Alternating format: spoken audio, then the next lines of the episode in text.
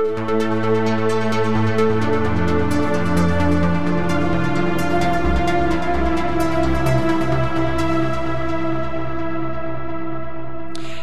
Welcome to the Sensibly Speaking podcast. This is Chris Shelton, the critical thinker at large, coming at you for more podcasting awesomeness. This week, uh, brought to you on iHeartRadio, I believe. Our podcast is out there, as well as on iTunes, Stitcher, Google Play, and many other platforms. Also on YouTube here with video. Okay, guys, this week we are doing another Rock'em Sock'em video with one of our favorite guests, Jon Atack. Hi, Jon. Hi, Chris. Good to see you again. Good to see you. Um, now, this week, I thought we thought we've been putting this together for a while now. We thought we would actually do the deal, do the life story, do the Jon Atack story, because Jon Atack is amazing, as all of you guys out there know, at telling stories about things, but not. We've only covered bits and pieces here and there of his story. So it's time to rectify that situation once and for all. And so, Jon, are you ready? I believe I am. Excellent. Okay, let's do this thing. Now, for those of you who don't know, by the way, I want to put this plug in right away, which is that Jon has a fairly new and growing YouTube channel. And you guys need to check it out because Jon's putting content up there that uh, is quite good. Very, very good. Very educational. Um, Scientology stuff, culty stuff, you know, influence stuff, propaganda stuff. A lot of, lot of wide range of content. Like my channel, I, you know, I find Jon's content uh, in many ways to be very inspiring for my own work. And so I want to definitely always put a plug in there that you guys go check out his stuff and hit that subscribe button because it's worth it. Yeah, I think you guys are going to really like the, the stuff that's there and the future content. So, that all being said, Jon, let's tell let's talk about your story. Where where where and when did it start for you? Well, it was many lifetimes ago. um, uh, this time round, and I only believe in this time round anymore. Um, I was born in, in the, the heart of England, in Lichfield in Staffordshire, in 1955. Uh, and if anybody wants to send me a birthday card, it's the 5th of June. Um, and I uh, grew up there, sort of, mainly. And, um, you know, had many adventures along the way. At the end, age of 19, fam, you know, I'm a high school dropout. Uh, people accuse me of having, you know, a vast education. I don't. Um, you dropped out of high school. Yeah, I was 17 and and I dropped out. Yeah. Okay, first surprise for me. I did not know that. What? Why? What? Why? Why abandon ship? Especially 17. You're almost done, right? Yeah, the, nobody had, had, recognized that I have uh, what's now called delayed sleep wake uh, disorder which means that uh, that my body clocks are all set, uh, and it's very common. It's only in the last couple of years it's been realized that maybe 20% of people around the world have this, but everybody's because we're night people, you know, and it's the, the you know the, the the evil things that go on in the night. But I normally sleep from four in the morning till noon. Um, as of course did L. Ron Hubbard, as of course does David Miscavige. You know, so there is a bit of a trend of darkness here. um, there are many writers, many people have this, but but it's considered socially unacceptable, and so people force themselves to live a lifestyle where they're actually not awake. You know, and their brain waves are in the wrong pattern; they're in the theta pattern instead of the alpha or beta pattern. Um, their heart rate will be wrong, their body temperature, and they'll feel miserable and horrible. But I didn't know that that was going on. It started when I was 11. And by the time I was 17, I just could not get up in the morning to go to school. And so I was expected to to go to you know, Oxford or Cambridge and do really well. And I just walked away. I just said, I've had enough of this. And nobody really recognized it. I've kept fighting with it for several years. And it was actually only after I got in Scientology that I got selfish enough to go, I'm just going to sleep when I feel like sleeping and um, all of the pain, or, you know, many of the things associated with it went away. But but that that was why I, I dropped out of school. Also, I was studying things. I was uh, doing maths and statistics because from the age of 16 in UK schools you specialise, and the the statistics didn't fit with the maths part, so we didn't really know what was going on. I was doing economics, which is not actually a subject; it's a, a series of bizarre statements about humanity that pretends to be a science. And I, and the art teacher had told me at the first lesson uh, that that I shouldn't have had the place, that um, Susan Threlfall should have had the place I'd got. And I, I, guess I'm the only one from the probably the only person he ever taught in that school who actually went on to become a professional artist. But you know, what are you going to say? I failed my English exams and became a writer. You know, it's, it's just that way sometimes. You know? Yeah, funny. Uh, funny. You, you, you, you, you and Hubbard both had similar things to say about higher education in some ways. well, and and I'd I'd say worse things than he said. I think that that we are seeing a lot of cloning happening. We're seeing a lot of people who go through a great deal of education and lose themselves, you know, in the institution, their their individuality, their ability to research you know, because in the last 36 years since I left Scientology, I've had a lot to do with academics and scholars. And I had uh, Martin Poulter, who's now a professor at, uh, I think, at Bristol. When he was doing his master's degree, he said the nicest thing to me. He had a first degree from Oxford, I think, or from Cambridge, and uh, the, you know, the UK Ivy League, and and he said that I did better reference notes than any of his professors, his dons. So it, I used to feel very intimidated by such people. I've now met so many that, and, and, there are some who are the most inspiring and wonderful people, but there are an awful lot of people who are just treading water and not really producing anything, not making good, you know, not. So you, so you get somebody like, say, Steve Kent, who is a phenomenal scholar. You know, he's really precise. He's you know really digs into things, but he is the exception, not the rule.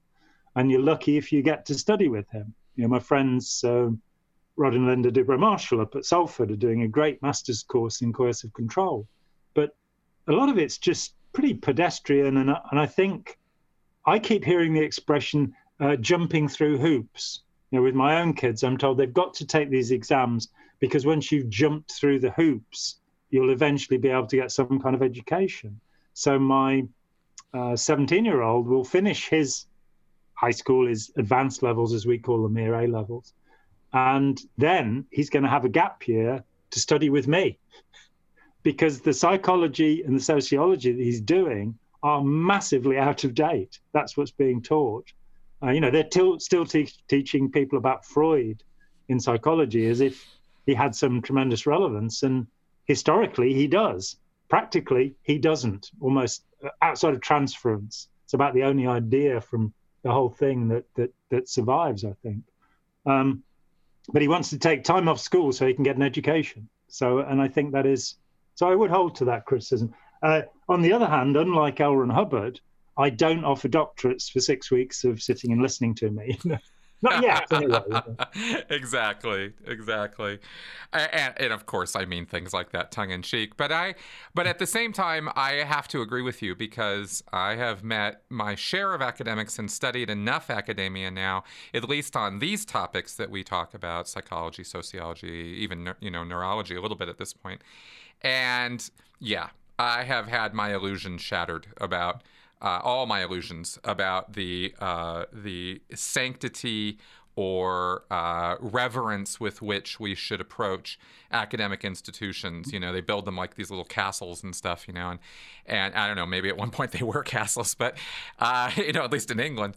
But I, but I doubt all the all the gloss is off the coat. You know, because I've seen behind the curtain and I've seen what some of these folks have to say. And unfortunately, you're right. There are great academics out there. We hear from some of them, uh, we read some of them, but you know, there's an awful lot of uh, just junk that you have to wade through to get to some of that. And just because it sounds, this is my thing, is you know, just because somebody can can write or speak or enunciate in in perfect English with all these academic terms and and all these you know highfalutin ideas kind of thing, right? I don't mean to approach this like you know an Appalachian, but you know these like kind of you know these big ideas expressed with really big words that that are their own layer of protection against criticism hmm. I feel that we lose, you know, something in that, and I, I think that, um, you know, making it so inaccessible, making it so hard to access. I understand that you want to speak precisely about certain concepts, but let's be clear some of these papers are written very definitely with arrogance first, not an effort to you know impart information. And that I've you know I've seen enough of that to know that people are just people, and you know whether they got an education or not doesn't change the person they are. Or the fact that they can be manipulated or, or controlled just like anybody else. Yeah. Oh, very much so. And, and I, you know, you and I have both been through the work of Gordon Melton, of James Lewis, and the the lack of study. You know that that I, I will find. I mean, for example, I, have got to put out a piece about Hubbard and the occult the other week, and and I think proved absolutely conclusively not only that he was involved with Jack Parsons and Aleister Crowley's sex magic, but that he was utterly committed to it, you know, and that it, it runs all the way through Scientology. Now, in James Lewis's perverse book published by the Oxford University Press, which you have analysed elsewhere, uh, so I don't have to, which is great. Um, but there's this statement that you know some German academics, and Fritz Haack was probably the first of them, he wrote a book called um, Scientology 20th Century Magic. That they put forward the view that Scientology is a magical system, and and you know here you you have Lewis's friends sort of going, no, that's, absolute nonsense. Although he was involved in magic, there is nothing in Scientology that's to do with magic. David Barrett um, has written this. You know, there's nothing, and you go, well, hang on a minute, you're making people into superhumans with magical powers, and there's nothing to do with magic there. You know, you're saying you'll be able to make things appear and disappear, and it's not to do with magic. Worse than that, of course, and again, plugging my own work, but in, in Hubbard and the Occult, I looked at the extent to which Scientology itself could be considered to be a magical ritual. And while the people involved in it have no idea, because as Hubbard said, you have the guy who makes the games and he doesn't have to follow the rules, and you have the player and he has to follow the rules, and then you have to the pieces, and the player has to keep the rules hidden from the pieces. And for, so for me, David Miscavige is a player. I don't think he has any clue what he's actually doing. I don't think he understands what Hubbard was about at all because he spent almost no time with Hubbard. You know, he worked with him on the film crew briefly, but he was not an intimate of Hubbard's at any point. So I don't think he understands the Crowley background, but he knows how to keep the rules hidden, you know, from the pieces. Exactly. Good analogy there. But, uh, you know, I find that my work is often just dismissed. James Lewis, there are two references to me in the whole book, in one of which my name is misspelled. In the other, the author says, um, well, you know, the Scientologists is very worried about the OT3 material being exposed. So I'm just going to quote this thing that Jon Atack said. And it's my a quick description that I wrote for the internet. It's not, you know, a published paper or anything. And at the end, it says, humbly tendered as a gift to mankind. And he doesn't explain, and he perhaps doesn't know, that I'm making a sarcastic comment that this is an L. Ron Hubbard line that was used when he produced OT3. So the, the reader gets the wrong idea but they won't go to my reference notes. They won't read me because I'm an ex member. And for some reason, you know, if, if you used to belong to a group, you have no rights to talk about it anymore, you know, and your information is inevitably wrong, which is the most stupid presumption. It comes from the sociologist Brian Wilson. It was repeated by Gordon Melton.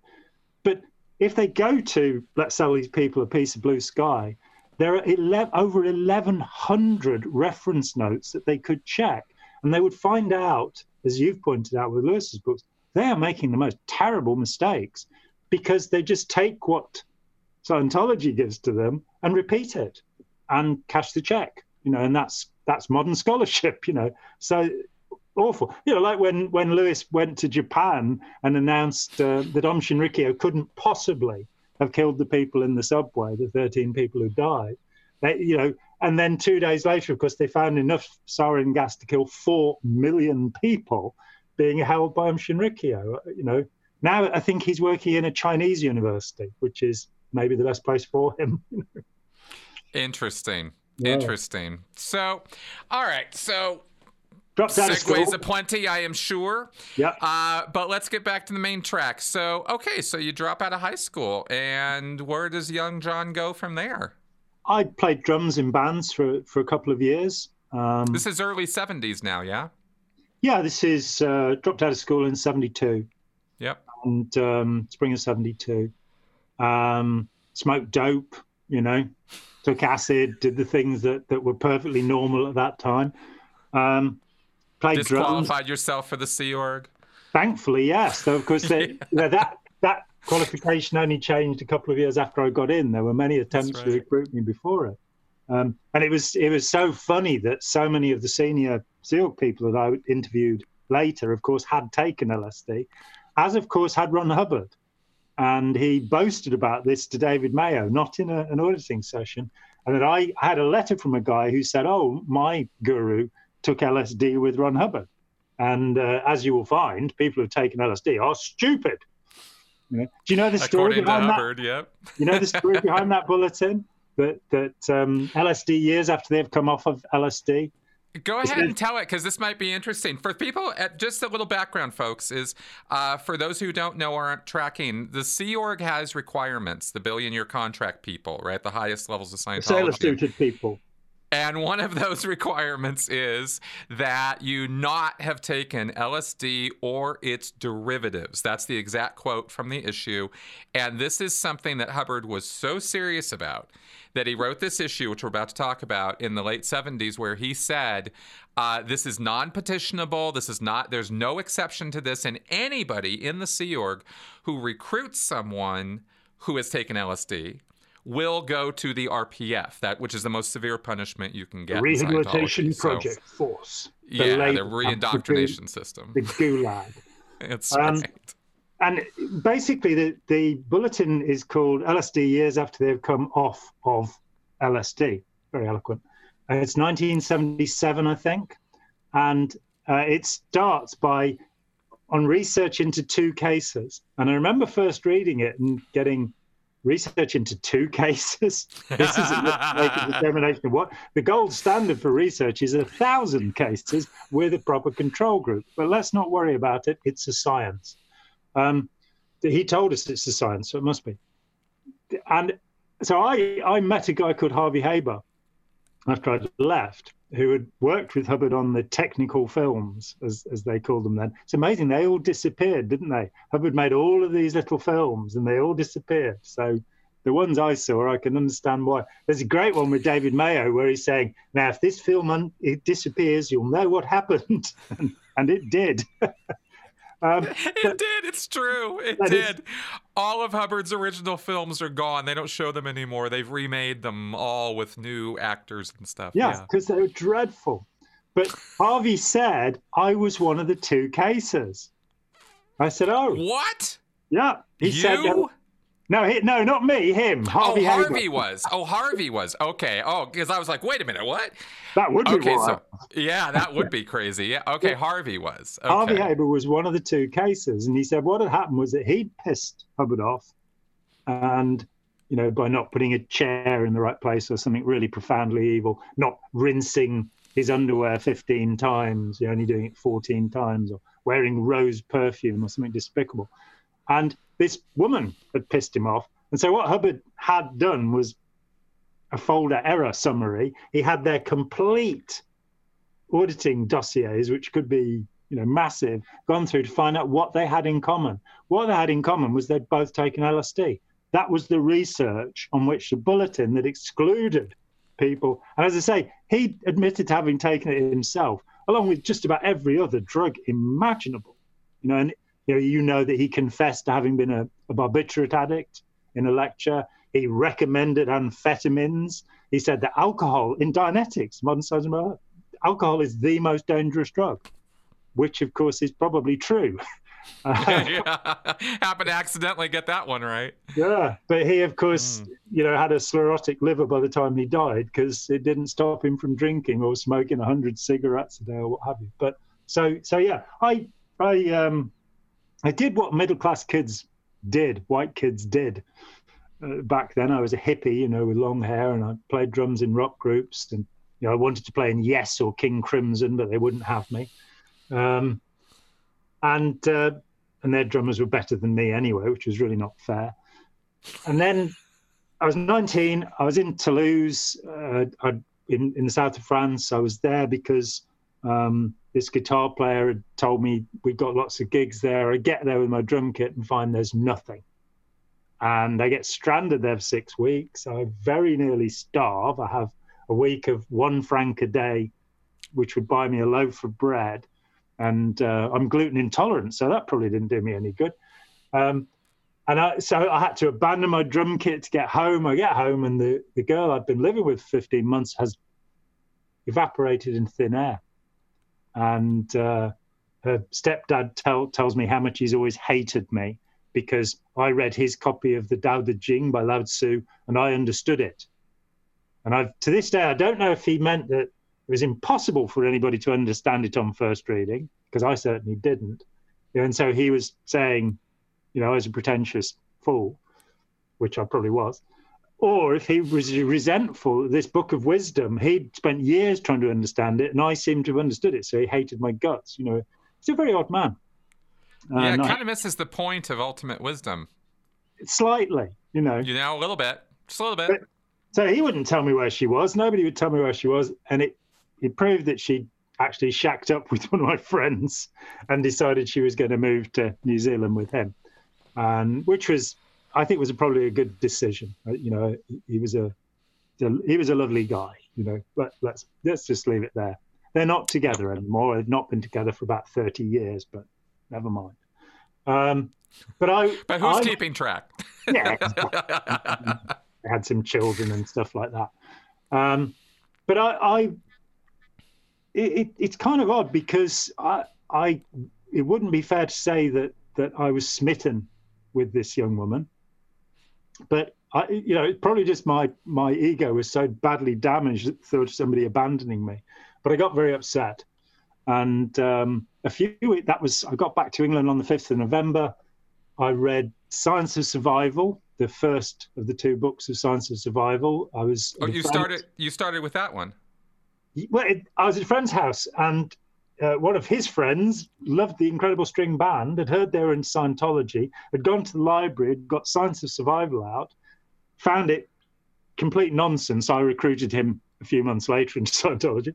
Um, and I was there alone in the house and I was upset. And there was this book, and I read, there were, it's, it's divided into two halves book one, book two. I read book one, and it's all looks practical. There's no reincarnation that wouldn't have bothered me. I was a buddhist by profession at that time but there was it was all you know brain and attention units and therapy and it, it looked very sensible. So i went now, I, I must ask you because i'm i'm i'm eh, vastly curious here. So because this is pretty typical you know, this happens all the time. People catch a book at a friend's house, or they buy the book on the street or at a bookstore or something, and they and they start reading it. And Science of Survival, uh, like you said, is the second book. It was written after Dianetics uh, in 1951 is when Hubbard Published wrote in June 51.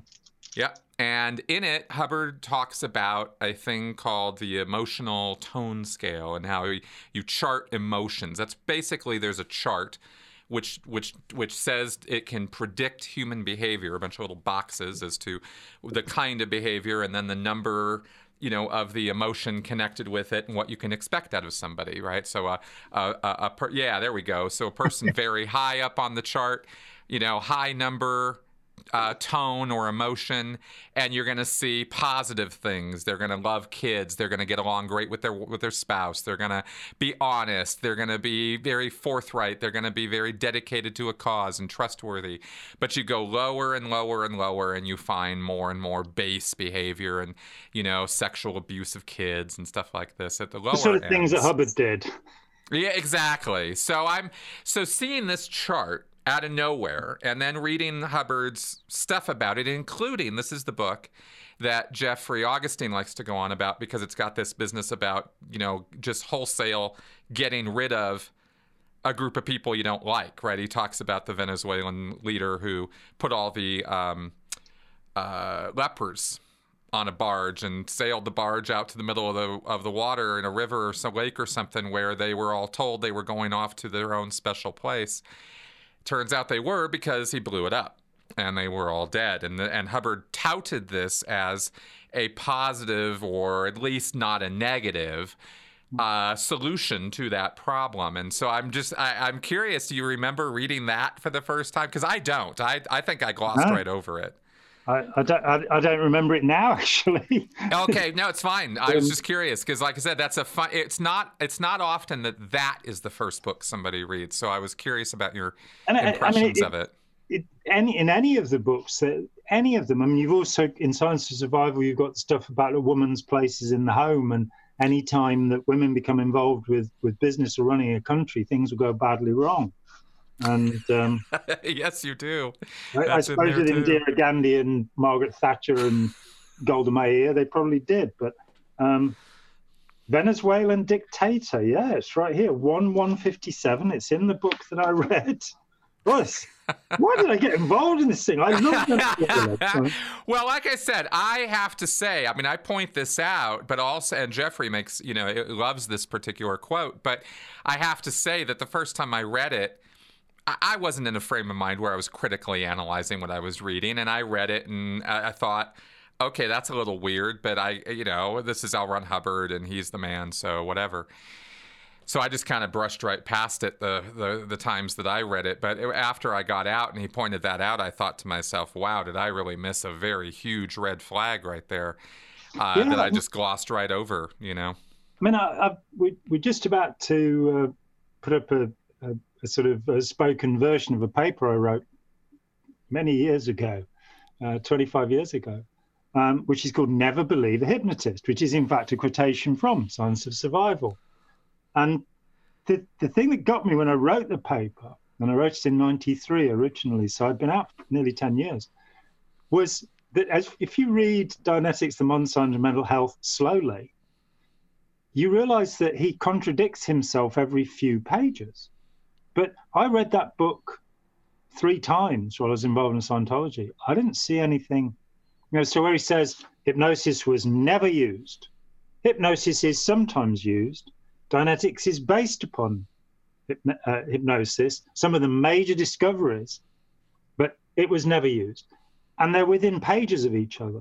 Now, I, I mean, I later recognized this is the double bind technique, where you give people conflicting statements so they can't think anymore.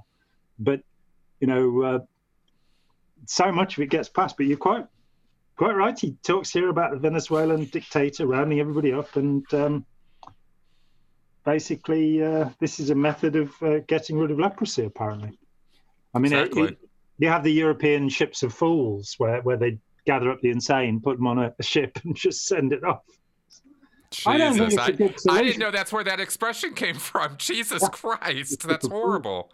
Yeah. Oh. Oh, that's awful. Okay, well, anyway, a little trip down memory lane there. But yeah, so this, so this was your first book. So, so, so you were saying I, I totally interrupted you. So what, so what were your your remembered impressions of this, and what did did it draw you in further, or what happened? Oh, it it, it it sold me. I, you know, I mean, I would later find that it was actually written by Richard DeMille, not by Ron Hubbard. Uh, Hubbard never wrote another book after Modern Science of Mental Health. They're all compilations from his notes. But DeMille told me that, you know, he accurately represented what Hubbard was saying. It's the most coherent of all the Scientology books. You know, DeMille is, he's a very bright man. Uh, indeed, he became a professor of, of psychology uh, after escaping and uh, had something to do with um, Carlos Castaneda's downfall. What an evil man he was. Um, but I, I, you know, I was desperately unhappy. I read this book and I thought this is a therapy. This is straightforward, you know, and it. Uh, so I, I was cautious. I, I called. Uh, I was not involved with the Christian Church at all. I, I was indeed, you know, had abandoned it at the age of thirteen. But I thought, well, they seem to be claiming to be a religion now. They call it the Church of Scientology. You know, it said in the front frontispiece of the book, the Church of Scientology. That sounds a bit dodgy. So I phoned up an Anglican minister and I said, um, What do you know about these people? He said, I've never heard of them, don't know anything about them. And that was the end of the inquiry. Now, speaking of inquiries, it was only three years before the British government had published their extensive inquiry, um, the Foster Report. And this guy should have said, I'll get back to you if he'd been any kind of decent human being and gone and checked. But he didn't. He's like, I talked to my doctor, general practitioner, and said, you know, uh, know anything about this? No, don't know anything about it. And I, I had a friend who was a psychiatrist, you know, the evil people who rule the universe. Remember them? In a big yes. conspiracy. And she's yes. a lovely woman. She she thought electroconvulsive therapy was a horrible thing to do to people, you know. She so, but I so I phoned her up, and she said, I, I I don't know anything about them. And so I went, well, okay, I'll go along. And I went there. And, uh, and this was 1975, Moseley, yeah? This was uh, the 11th of December, 1974. Moved to the, the 11th of, of December, 1974? Yeah. That's right. That was my birthday, dude. That's funny. So I think it's That's your fault. That's funny. Yep. yeah, right. in 1974. Yeah, four years old. That was You're my four years birthday. old, born in 1970. That's oh, right. And sweet. that that um, also was around the time that my parents got involved in Scientology because I was four years old when they got involved. So it was oh, sometime wow. within that time period too. So interesting. Maybe so they were celebrating celebrating your birthday, as I obviously was. right. And I, I went to the, the Moseley Birmingham mission or franchise. They were still occasionally called franchises then, more accurately, of the Church of Scientology.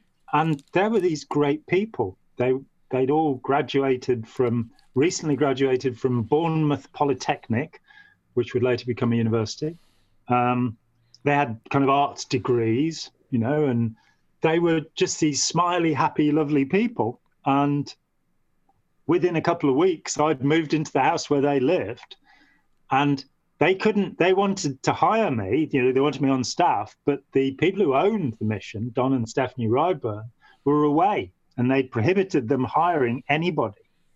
So that was my first lucky break. you know, because now, let me ask you. Let, let me ask you about this because um because I'm I, again really intensely curious here. So you read the book, you have a positive impression, you go check, you do your you do your due diligence, and everybody's like, I don't know. So you go, mm-hmm. okay, cool, call them up, let's go check it out. So you walk into this place for the first time. This is a mission. It's staffed by these people from the Polytechnic Institute. But what did it look like? How many people were there? What what was the size of the place? Um, it was relatively small. They they had a, a, as I remember, a course room, the office that the executive director Jill Pesish was in, and I think a couple of other rooms.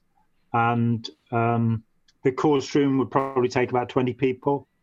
Um, and you know, so they'd have a couple of auditing rooms, and they'd often actually go around the corner to the house, um, w- which again the Ryburns owned and where they lived, and and used rooms there. We had to go around there to do TR8 if we were going to shout at ashtrays. They didn't want anybody to know. As far as I remember, there were only two people there when I arrived in the afternoon. And um, I was told that what I'd have to do was read this book, Dianetics, Modern Science of Mental Health, and it was a pound. And I didn't have a pound. I'd, I'd had my train fare, my bus fare, my return, and that was it. And so I said, well, I'll come in tomorrow and bring you the pound. And it was like, no, no, no, no, no. We can't let you have anything. So that was a little bit of a warning sign. They don't trust people. And instead, they gave me two copies of what was called Advance magazine about Ron Hubbard being Maitreya or Maitreya, the, the Buddha who will end the universe by taking everybody into nirvana. And uh, I'd never heard of this, and I'd been involved with Zen Buddhism for a couple of years and um, it was absolutely the wrong thing to give me. I immediately, when I got home, wrote a letter to the Pali Text Society to say, This thing says a red headed man will arise two and a half thousand years after the Buddha and become the Maitreya, um, and he will be a Westerner. What can you tell me? And I got a letter back next week saying, This is abject nonsense. It's a reference to the Book of the Great Decease, which has no prediction of date, says nothing about him being red haired, and says nothing about him being in the West. It is pretty much a myth. you know, which some of the Tibetans still believe, you know. Um, okay, interesting. Interesting. I mean, and, and, and that act alone, by the way, I'm just going to throw this out there, puts you about above about 99% of the rest of the people who heard that bullshit, including me. You know, and I've always got the excuse I can fall back on that I was raised with this shit. But still, it gives, you know, even then, that they didn't even fact check that. They just went, oh, it's something, some legend out of the East. Well, I clearly don't know anything about that, so what they're telling me must be true. And I, well, I bought all that Buddha stuff, hook, line, and sinker when I was. I got, I got two good stories about that. Um, one of them is um, I interviewed uh, John Sanborn. John Sanborn was the head of publications from 1954 to 1978 when he was asked to transfer another million dollars into. Ron Hubbard's bank account. And he said, I've had this. I've been living on $5 a week for 24 years. And this guy is, you know, living the life of Riley at my expense. But he edited every book, you know, all of the tech volumes, everything that came out, John did. And I, he was a lovely guy. He was a really smart guy. And he did a very good job with the books, all things considered. But he said Hubbard, the one of the first things Hubbard gave him was Hymn of Asia in 1954. And um, uh, in 1954 1954 and said here this is my poem and now uh, that's fascinating i thought it was much later than that he, interesting he spent he held on to it for 20 years because he couldn't stand it because he said it said i am Metteya and then he had this realization that if he changed the wording and said, Am I Metteya? that he could live with it. And so he published it in a beautiful edition, I think, you know, the prettiest of all the Scientology books. But um, if you see me dead, I will then live forever, but you will see a world in flames, all this abject nonsense. The other story, however, in um, 1982, a man called Brown McKee uh, gave testimony at the Clearwater hearings in Florida. And he had been a Scientologist, involved with Scientologist, Scientology for 25 years, I think. And it was a very sad story. It was about, it was about his wife developing cancer and basically being told, there's nothing we can do to help you. And them ending up in some clinic in Mexico where the whole waiting room was full of Scientology OTs. You know, all these people who, you know, because they hadn't gone and got proper medical treatment immediately, they degenerated and, and become terminal. Um, but he said, he said, I was a physicist. And so I knew that what Hubbard was saying about physics was nonsense. But I was really interested by what he was saying about Buddhism. okay, well, I was a Buddhist and I knew what he was saying about Buddhism was nonsense. But it's really interesting what he said about physics. Right. That's how it works. and then you see Hubbard writing about gamma rays and things like that. And you go, oh dear, you know, he didn't he didn't understand anything. He just he, it's this thing that Hubbard said that all you have to do is adopt the beingness, and then you are the thing. You know, so you just say, "I'm the world's greatest philosopher." You don't have to actually study Schopenhauer and Nietzsche or any of that stuff. You just proclaim yourself, and that's pretty much what he did. His study of most things was was pretty shallow. You know, having followed in his footsteps to see what he was reading. You know, I have to comment right now just because the parallel is so obvious and it, and it really should be said out loud is that's I think that was the was the number one lesson that David Miscavige learned from L. Ron Hubbard.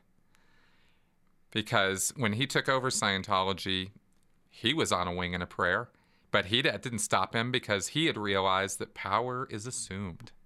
We see. You know?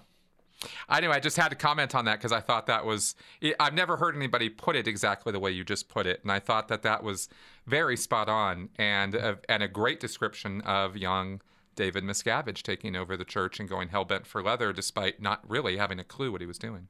Not really having any education at all. You know, having right. dropped out of school at the age of 13 and um, taken a huge amount of corticosteroids um, to, to deal yeah. with asthma, you know, poor, poor man. Um, right. But, but you know, and we have stories of him at age 14 being quite brutal, and when he's 17 when he's on Hubbard's crew. when I interviewed um, Didi, Didi Vogadin, who'd been his boss when he was action chief, she said the thing with David was that, that, if you needed something done, he was incredible. You'd say, David, that wall there needs knocking down. He would lower his head and charge. And, uh, you know, sad for many people, and, and, and he's, he's hurt many people. But, but there you go. So, yeah, I, I, I did check, but, but the, the, the people I met were great. Um, you know, Gillian Zoran Pesic, uh, Linda Harrington, um, Eddie. Eddie had a he he was a glass engraver, and he ended up. Yeah, it's a very wow. difficult, very difficult thing to do. And uh, his his wife was Jenny Wiggins. They, they were just these lovely people. Um, Fred Allback, who later ended up on David Mayo's staff, and I, you know, I, I, did some questions for our channel the other day that a friend had sent me, and and he said, you know, was there anything I regret about having left Scientology? And, and I found myself in tears, kind of going, yeah, these people, these wonderful people who then spent their lives, several of them, trapped in the Sea organization. You know, people who, who are talented and and good, you know, who who just were turned into part, you know, cogs in this machine for enslaving people psychologically and taking all their money away from them. It, you know that that I do regret. Nothing nothing else. You know, um, the, you know that camaraderie. So th- they were great, and I, I, you know, did you know I went back the next day with my pound and read. Despite the Buddhist nonsense, you. you well, I, I oh, that took a week for you to find out. That took a yeah. week for you to find. Yeah, so you went back the next day and you did get the book. Yeah, and and my yeah. thought my thoughts was was really, you know, he's a man, he's fallible. They'd shown me that he said that. Um, this looks like it might work, and you know, why on earth? I mean, Dianetics: The Modern Science of Mental Health is one of the most dreadful books ever written. It's a mess, but you know, there's that thing that when you can't quite grasp something, you think it might be too clever for you, and it's yes the common aspect of, of, the psychopath is that they cannot express themselves properly in language. And so they speak gibberish frequently. And you start thinking, oh, when I'm more advanced in the teaching, I will understand what the master says. And I did finally come to understand what the master says. And it's um, basically give me your money, give me your life, and uh, give me your children. And uh, I, w- I will uh, consume all of those things, you know. Right. So you okay? So you go down there. You got Dianetics. You've read Science of Survival. Even after sorting out the Buddha thing, you're like, okay, well, let's get to it. Yep. So, how far do you go? What, what happens at this mission? Well, I, I did the uh, communication course, the training routines. I, I, did the basic dictionary course. That was free. It's the only free thing I ever got. Inside. Oh, I, I did a personality test, free personality test and it was actually um, assessed by Linda Harrington, who later became Linda Jones. Lovely woman. I think she had a degree in English. And um, she said something that it took me 10 years to get the answer to. She said that she wasn't going to do the usual evaluation on this. And I've still got the personality test because I'm a bit of a hoarder. And I'm running at kind of 90% along the top. Oh. And it's okay. only when I oh, saw the manual that I realized yeah. he should have dropped me to minus 90 because everybody's below death. right. Right. So, so, how did she, what did she tell you? She basically told me I was in really good shape, but Scientology would help me to to help other people and, and to be in better shape. And my particular, you know, I was focused on just one thing, which was that I was traumatically upset about my girlfriend leaving me. And that was never once in the nine years I was in Scientology, it was never once addressed in any way. You know, time, you know, a year later, I wasn't thinking about that anymore, you know, as is normal with human beings. Uh, so, unless, of course, they're Dante Alighieri, in which case, having seen a nine year old girl, they're obsessed for the rest of their lives. But I'm not like that, um, thankfully. Um, I also don't have his genius, which is a bit disappointing, but there you go. I I just have to live with it. You know? Yes, it's these burdens we have to carry. I understand. It's true. I did the, the Hubbard Qualified Scientologist course, and um, to my amazement, my mother followed me in. She, um, when I was away, she went in to check because it's only I don't know 15 or 20 miles away from where we lived. She went in to check that it was okay, that it wasn't some kind of nasty cult group or something, and uh, walked into a course room where somebody was going off with his head to somebody else, and kind of went, "This is for me," and uh, she stayed in for eight years too. Um, so I decided, you know, I wanted to do this properly. I, I wanted to go. So I went to the Manchester organisation and I went to St Hill outside East Grinstead, south of London. And are we still talking about the 75, 76 time period? Have we moved to 76? This is 75. So I've been involved yeah. for a few months and um, I want to, to go and train as an auditor and um, you know see what I can do with this. There are various offers for me to join staff, of course, and I push them all away because I've decided that I'm more useful if you know once I've trained and done this thing. And there was no technical training corps back then.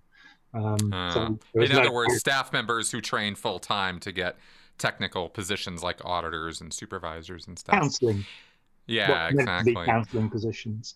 So um, you'd gotten some you'd gotten some taste of auditing others as well as yourself getting some auditing when you did that HQS course. That's sort of a I call that course sort of a, a, a survey of basic Scientology principles is kind of what that course is about. Yeah. So you'd done that, gotten your feet wet, and then wanted more. Yes, and so I I went to the Manchester organisation to look at that. It was a condemned building with um, purple walls and two very desperate people in it.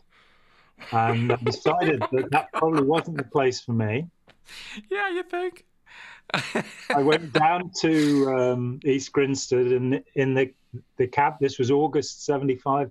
In the cab ride, the um, the driver said, oh, "You got to watch these people. They take you into the cellar and give you electric shocks." So that was how Ron Hubbard had developed, you know, friendly relations with the public and the environment in East Grinstead. Um, and I would later frequently be congratulated by the non-Scientology public of, of East Grinstead for having stood up against them. And the stories about, you know, what had happened in the 60s when Hubbard was there were just outrageous. Um, and I got them from the people it had been done to, you know. Um, but while you were while you were there, or did that all come later? It, most of it after I left. I mean, I I made friends with various townspeople while I was involved, and um, they would be, you know, we're not going to talk about Scientology. We like you, but we don't want anything to do with them.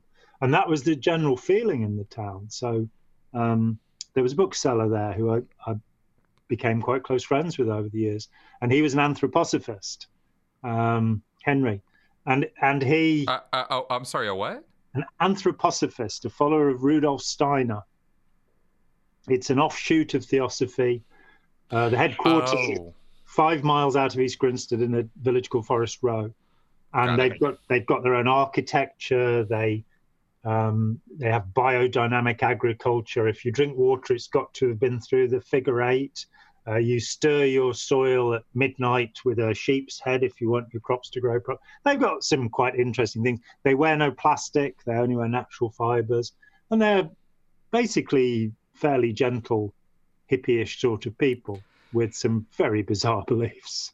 Um, but they make good vegetables, and and the the not the people, the the stuff they grow, you know, with yes, the yes. garden, and the their houses are really quite beautiful. The Steiner houses are really, you know, they're all curves. They don't have straight lines in them. They're a bit like um, the sort of place you'd expect a hobbit to live in, and the sort of people you'd expect the hobbits to be. Frankly, um, interesting.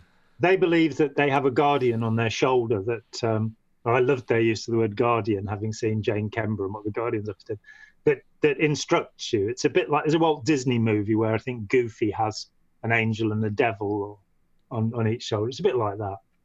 Um, a bit like Walt Disney in general, frankly, but without the cane, obviously, which uh, don't use.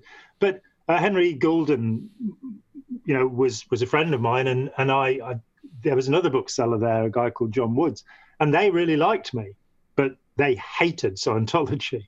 So, but then after I left, there, there were shopkeepers there who'd shake my hand and say, you know, loved your book and thank you for standing up against these people. And you found out how they'd infiltrated things like the Christmas Lights Committee, so that East Grinstead puts up light, you know, lights at Christmas.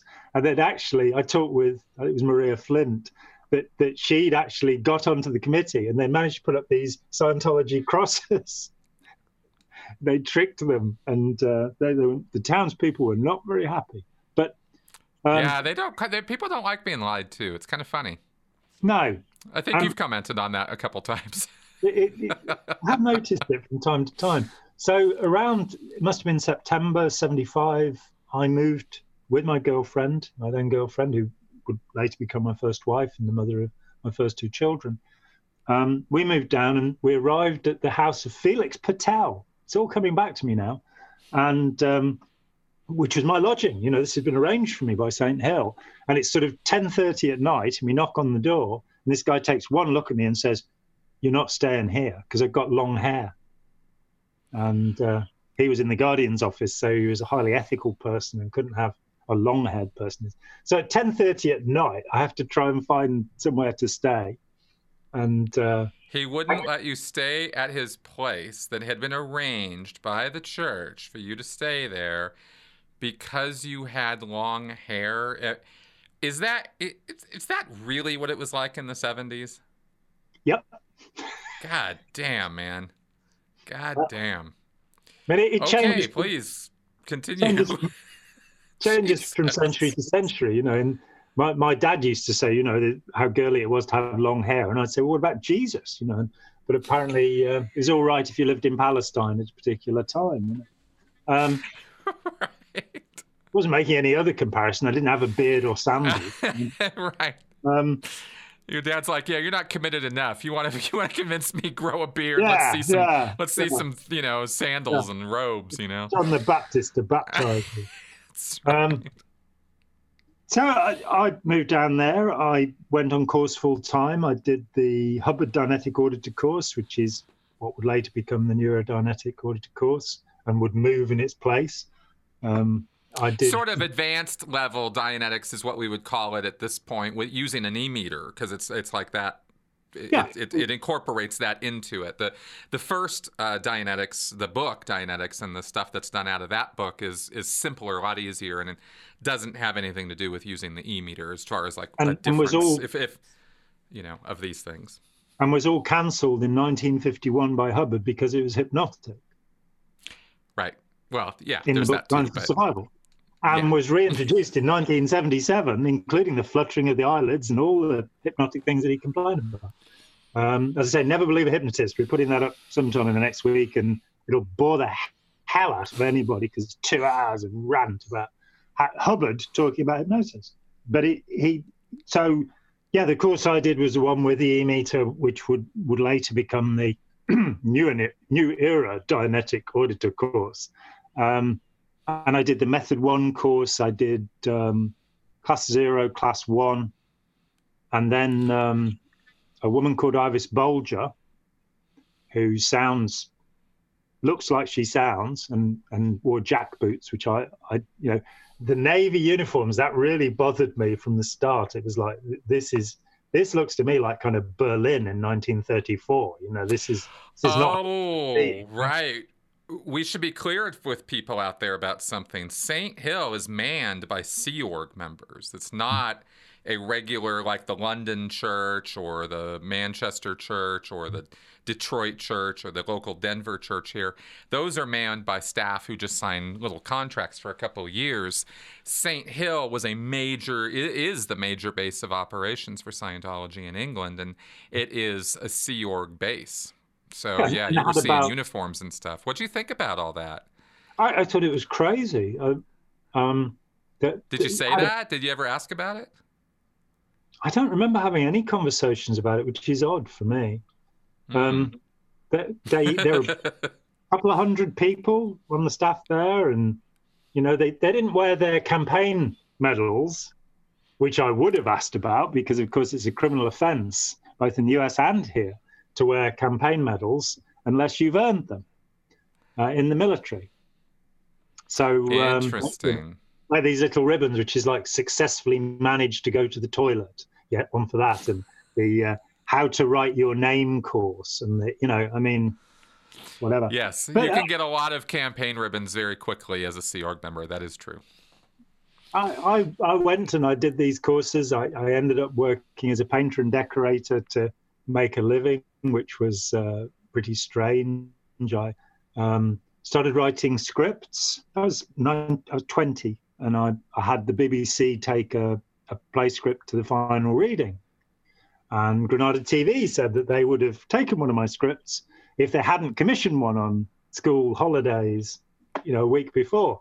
So I got that far trying to develop a career as a writer, and then um, I ran into Ivis Bolger, and Ivis Bolger decided that because I had an unpaid fine of about thirty pounds, um, that I was a criminal, and so she took me off course, uh, which was quite a favour because I, I just decided I didn't want to be there anymore. The, there were various people there who were bullying and aggressive, which, which I, you know, I didn't respond to. You know, it's, it, I don't like being bullied.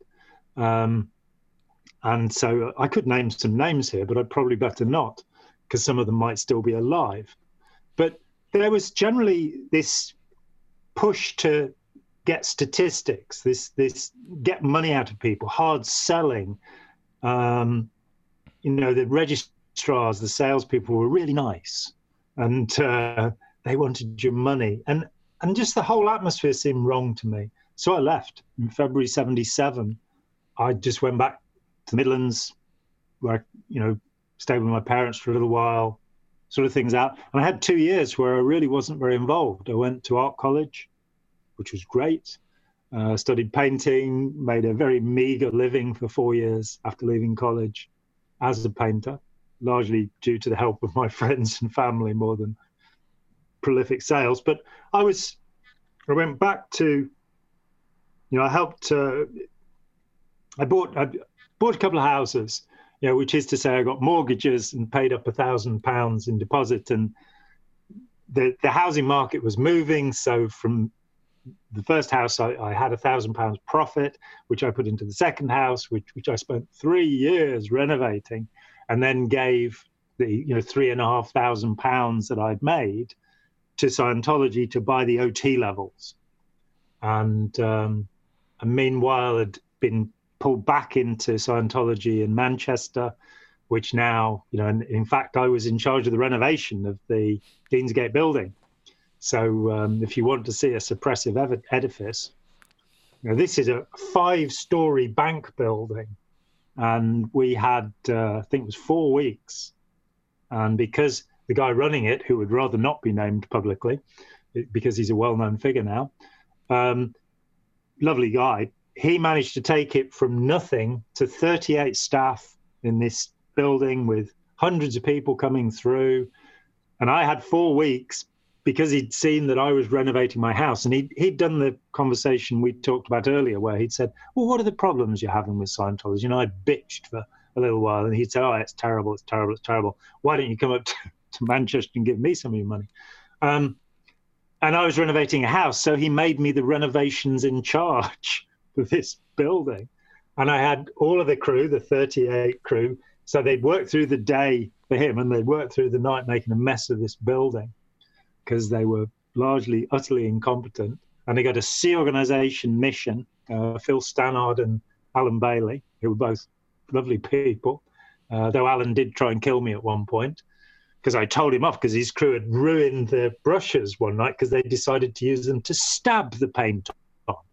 And as I was in charge of buying new brushes and stuff, they just wasted his stuff. And I told him off, and he bunched his fists and started coming towards me. But uh, Phil, Phil, I, I, you probably don't know the legend of Phil Stannard. He he he, uh, he was run over when he was 11 years old and lost a leg. So he had a prosthetic leg, and um, he was quite a good guitar player, and uh, he'd been L. Ron Hubbard communicator at uh, and was apparently busted because he decided that part of the routing form for young women joining the Sea Org was to have sex with him. So the legend has it. So uh, there was a little bit of uh, exploitation going on there. Whoa. Possibly. Yeah. I don't know if that's true. It's an allegation that was made. Phil left a long time ago. Um, but but they they were there and we were running this thing and we had the office of L. Ron Hubbard and to make and all of this stuff no money and I had to tell the staff that they could not put copies of the auditor on the floor to soak up the water because there were pictures of L. Ron Hubbard on it. We mustn't be treading on pictures of L. Ron Hubbard. God, imagine that. Um, but I, I went from Manchester back down to St. Hill. I did um, what I, I was declared natural clear. Question 46 on, on the list. Uh, in Manchester, have you always been clear? Needle floats. Yes, you've always been clear. Which theoretically, and I've said this elsewhere, means you're also natural OT3. Because if you weren't here when the R6 bank, the reactive mind, was implanted 75 million years ago, if you're a natural clear, you don't have it. And where would you have Hmm. got the body thetans from? Because you weren't implanted with the body thetans either. So this is a, I can see you're very puzzled by this. You know, Well, I only, no, I'm only going to push back a little bit because um, because I know that Hubbard actually wrote that body thetans are not just a phenomena of OT3. So, but they are, so you but, could but the R6 bank is and that's that's what's surprising to me. That's the one I went, oh, really? Because I didn't know that that was the case, and that interests me. So I'm gonna I'm gonna look into that more because I thought there was Well- something earlier to that. But but I'm not saying you're wrong. I'm saying I'm fascinated by that piece of information, and I'm gonna look into that. In, incident two is is The four quadrillion years ago thing, the- and well, that's first first entry into the physical universe. But that's not when the bank is created. I thought there was something else, but like I said, the, the, the I'm bank I'm not talking from a position of of knowledge. So. Yeah, the 36 days of implanting are the OT3 incident 75 million years ago, which is called Yep. incident two. Incident one is the entry into the universe. And I, I hate to say this, but I have yet to meet anybody who did OT3 who did not have a misunderstood word on the word cherub. Because the first incident on the time track, however many quadrillion years ago, and I thought the quadrillion was a dance actually rather than a period of time, but let's not worry about that. The first incident is a cherub blowing a trumpet. hmm You know what a cherub is? I thought it was an angelic baby figure with little wings. Mm, yeah.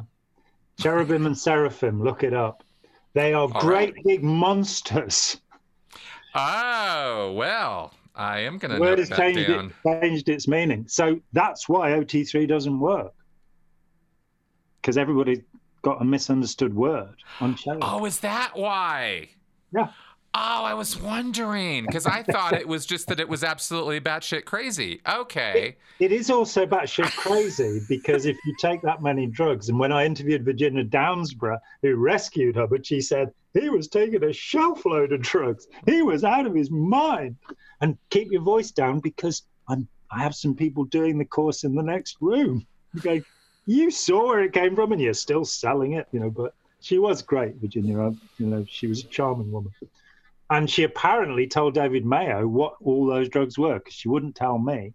In 2013, when I talked to David for the first time in sort of 17 years or something, um, I said, "Oh," he said, "Oh, yes, she told me." I said, "What were they? What were they?" And he wouldn't tell me. I think probably because Wow. because he didn't remember or he'd written it down somewhere, and he never did tell me. So, but Demerol, phenobarbital, amphetamines, they were certainly on the shelf. That I think we can say. Interesting. And pinks and I, I have to ask you, since this has never come up before, to ask, and since we're sitting here talking about it in the in the course of the life story here, Yep. I've been told by a couple of people who were his um, in messenger positions in the later years, right? Well, actually, all through the '70s, actually from the beginning, Yeah. um, that there were no drugs. And I, I wonder what, what's your what's your take on that? Because I'm surely you've heard that. Yeah, well, the only person I've heard it from is um, what's her name who, who wrote uh, uh, Janis Gillham. Mm-hmm. Mm-hmm. Well, only- Specifically, yeah. Yeah, that's the only messenger who's told me that. Okay. Um, she also said that she only ever once saw him take a drink in 11 years. Mm-hmm. And um, I've talked to somebody who on the ship saw him injecting drugs. During Wow. the time she was a messenger, because she was a messenger from the very start. Um, Right. And you've got this thing, well, how public would you be about something once you declared that, that it was not to be done? And how easy would it be? Now, I also talked with, I think, um, with Dr. Stephen Jarvis, who signed prescription pads for him when he was on the ship. Uh, he, Hubbard himself, tried to cash a prescription in 65 in East Grinstead for Nembutal, phenobarbital, barbiturate drug, Dr. L. Ron Hubbard. Uh, we've been told that Eugene Denk signed prescription pads for him at the end. Um, we know that Vistaril was in his system when he died. It's in the, the autopsy. Well, there was no autopsy. It's in the post-mortem report. Um, piecing together from people, the, his primary drug was alcohol. Um, Hannah saw him drunk, even if Janice didn't. You know, uh, I'm also told, however, that the messengers used to uh, help him shower, and she doesn't talk about that. Her sister says that he tried to kiss her when she was 12, and, and I mean, not just a little peck on Really? Yes, so Okay. there, okay. Well, I'm not taking anybody's word as gospel, but I thought this was an appropriate time to ask about it because I, I wanted Oh, to I, see I what think you would. it's a, an extraordinarily important point. that, Yeah. Um, um, you know, when I, I interviewed, um, well, there, there's material from Richard DeMille and from Barbara Klowden, uh, going back. Klowden, Barbara Klowden, who's absolutely brilliant, um, just a, a wonderful woman. Um, there's an interview that I think I gave to, to Tony Ortega, which he has up on, on the bunker, which, which was given to me by the producer of the Secret Life of L. Ron Hubbard, which is still my favorite documentary about Scientology after The Shrinking World of L. Ron Hubbard, which is Charlie Nairn's masterpiece. Um, but the, Barbara Klowden said that while he was starting to write Science of Survival, when they were living together in Los Angeles towards the end of 1950, he still married bigamously to Sarah, the second wife that he never had, according to Shrinking Very complicated. While they were living together, he was morose and depressed and lying in bed all the time and didn't know what to do to follow up the success of Dianetics. Of course, Art Ceppos, the publisher of Dianetics, I think in October 1950, pulled it from the shelves because he said the guy's a charlatan, it's a fraud.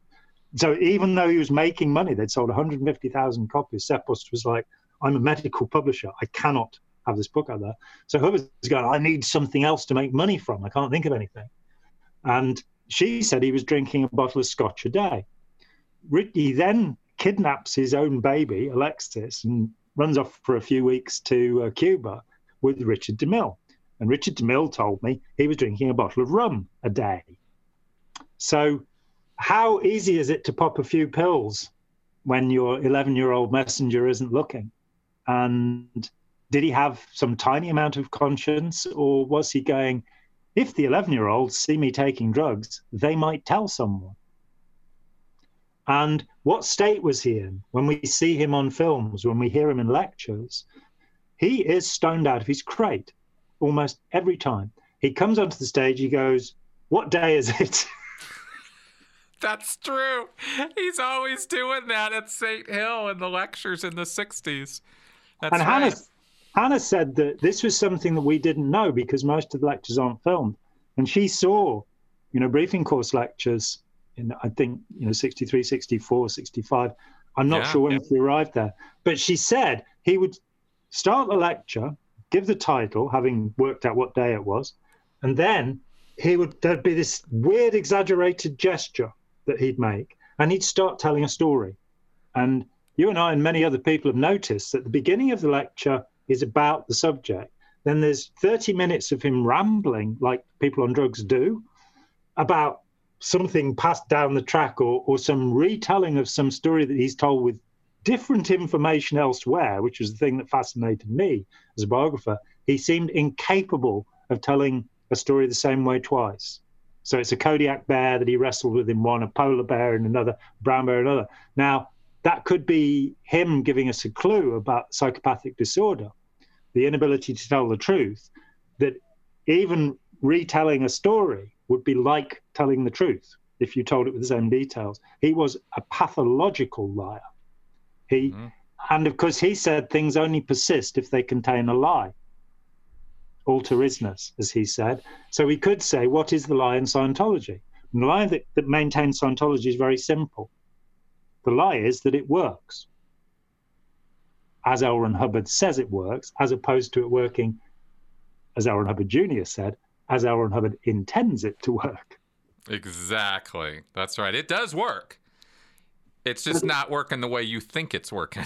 he, he, exhibited the characteristics of a multiple drug abuser, an alcoholic. We, we know that he had problems with drugs.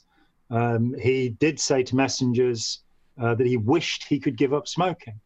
And eventually, of course, he did. But he smoked 100 cigarettes a day and found a knock on. And um, you yeah, know, yeah. somebody's taking yeah, amphetamine. All valid points. All valid somebody's taking points. amphetamines. They just slip a few down and away they go. And yeah, yeah, yeah. It was. It's. It's. Uh, it's always been interesting because knowing what I know, knowing what we all know now about memory and stuff, right? That that memory is malleable and memory is um, reconstructed. The, the, the, constructionist point of view, as psychologists call it, that yes, we reconstruct yeah. memory. It is not actually recorded like uh, video. Exactly. Or... There's so far zero mechanism has been found in here for a storage place for memories. Memories yeah. are spontaneously, dynamically reconstructed when they are remembered. And it is fascinating how altered they can become.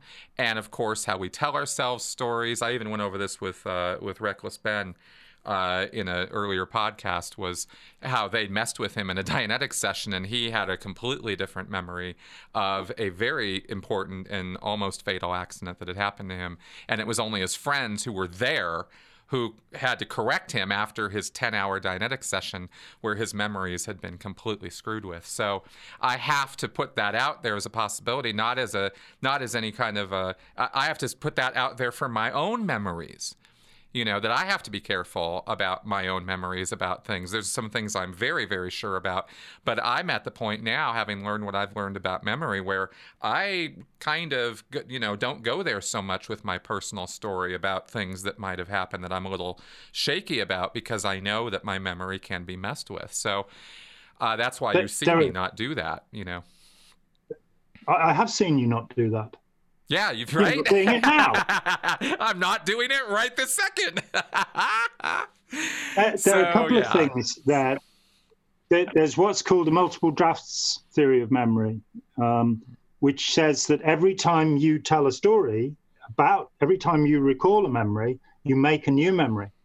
Mm-hmm. And so a fish that was originally this big. That's right. Uh, the other one is the, the famous one that's usually cited is the Challenger study that uh, in January 1986, L. Hubbard's death was knocked off the front pages when the Challenger exploded. And the, the astronauts aboard it, of course, all died. And that day, a professor had his students write down their, you know, what they'd seen, their observation of, of this terrible tragedy. And I think it was two years later that he contacted them and he had them write down again what their memory was of finding out about the Challenger. One of the guys famously said, Well, that's in my handwriting, but it's not what happened when he saw the original account. Wow. And he had written it down right that day. Yeah. So two And he had a total different later, memory. He has a different memory. And that's part of the way we interact with groups of people. Because I'm a memory man, that's one of the things I'm I'm known for is regurgitation of facts. Sometimes they're not true as well. You know, sometimes I get the date wrong or something like that, and I, unlike most people, I'm actually really grateful if people will point that out, because that's why I have a good memory because I'm willing to trust it, and I'm willing to check it. You know, those two things are there. I won't. Um, because again, there was a wonderful study where they asked people to just say the first thing that came into their head in one group and to think about it in another. And they found that people were more accurate if they said the first thing that came into their head. Uh, I put that down to the education system that I will check myself over facts because teachers made me very nervous about information. So I know that seven times seven is 49, but I will quickly check what seven times eight is before I tell you, you know, because of that anxiety. And I think many people, it's said with autistic savants that it's possibly they don't have this checking function. So sometimes, like the Rain Man, um, they have astonishing memories, unbelievable uh, memories, way beyond anything I can do. Um, right. So that's self critical. So you've got all of these things going on with memory. If you then add confirmation bias, what? How does this person want to see Ron Hubbard? Do they want to see him as the savior of humanity? Because the reality is he wasn't. Do they want to see him as a man who gave us magical powers? The reality is he didn't. When you look at the claims made for a clear in Dianetics, the 273 people that he claims in that book that he had checked these techniques on, it gets rid of asthma, allergies, short sightedness. Later on, of course, he'll claim it gets rid of cancer, leukemia, and you can raise people from the dead. These are That's all right. lies. These are all lies. So my perspective of him is not, you know, when I spent time around him, yes, he shouted a lot and he swore a lot, but he was he was, you know, the incarnation of Buddha. Once I found that he screamed and yelled a lot, I was already, you know, which only came to me very late on in my involvement. Um, in fact, I, you know, returning to the story of well, John. I was going to nice segue right back. Yeah, exactly. One of the the first things that bothered me before I went down to St. Hill to do OT levels in was it 81, I think, um, a guy called Peter Warren, who was a Sea Org member, came and gave a talk at Birmingham, and he talked about his first day in the Sea Org. He'd arrived in the port, he'd gone aboard ship, he'd upset somebody, he'd been put over the side with a paintbrush on a plank suspended from two ropes. So I'm going, they're in a seaport, the water is deep, he has no safety harness. That's the way I think about things. And he says, he's there for hours painting the side of the ship. And night falls and he's on a plank, suspended by two ropes. Night falls, and he hears this voice, and he recognizes the voice. It's Ron Hubbard calling down to him, Hey, mister, what are you doing down there? And uh, he says, oh, I'm painting the side of the ship.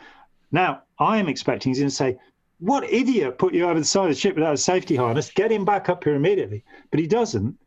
He says, Put some lights on for him. That had a tremendous impact on me. I, I, really that, yeah. couldn't figure that because that did not seem to be the greatest humanitarian in all history to me. And this was a story being relayed to you in a public venue about L. Ron Hubbard's greatness. Yes. And how awesome he was. Yeah. And you're sitting there going, "Wait a minute, what?" So, so to so to be, so to be clear, you had you had done the training at St. Hill. You were not super impressed by some of the overbearing types there, the Sea Org mm-hmm. attitude. You went back to Manchester that place couple was of years little. out a couple of years not really involved. We we, we okay. ran a little group where people did trs and stuff uh, training routines. Yeah. And we would feed them to the birmingham organization um, to chew up. Uh, but i personally for two years did no more scientology. Then i did the renovations at manchester. I did the class two course there and was told that i was um, a natural clear and I yep. did the grade processes very fairly rapidly, um, and audited a few people there. I, I, feel very fortunate that I actually received very little auditing, far less than Charles Manson.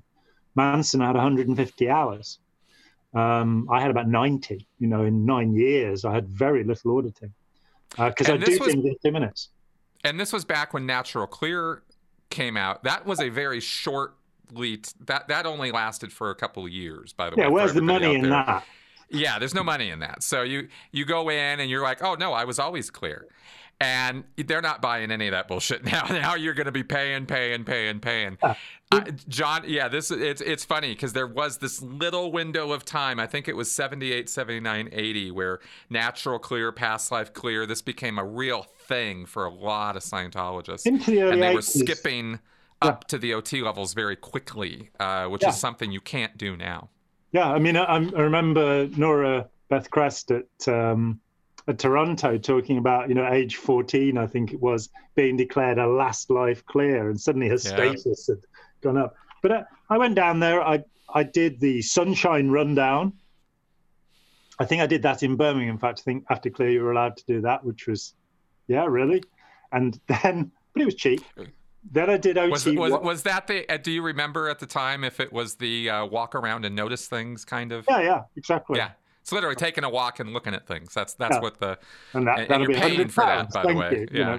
You know. um, but I, I got down. I had to do confessionals, um, which curiously I hadn't done. That it had never arisen that I needed any of this kind of stuff, and um, so I was told that I'd need to buy 25 hours of auditing at um, 100 pounds an hour. You again, when I got involved, it was six pounds an hour. You know, the prices really. They started doing this thing where they went up 10% a month in the UK. And that um, was it was all over. It was the it was the solution to inflation, according to kept, L. Ron Hubbard. Kept on going in, in the UK forever, um, pretty much. But yeah, the solution to inflation, indeed. It was thought that the UK prices had fallen behind all of the other prices, so I think we got some extra.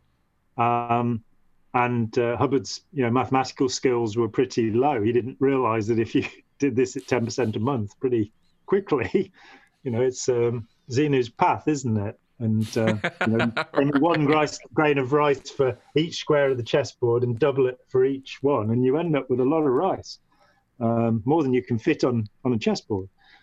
Um, so I bought the OT levels. Uh, they first of all tried to tell me that that I hadn't paid enough. I had to to pay like five times more, and I explained. I showed them the contract signed by the registrar, David Beale, called Beale's Deals.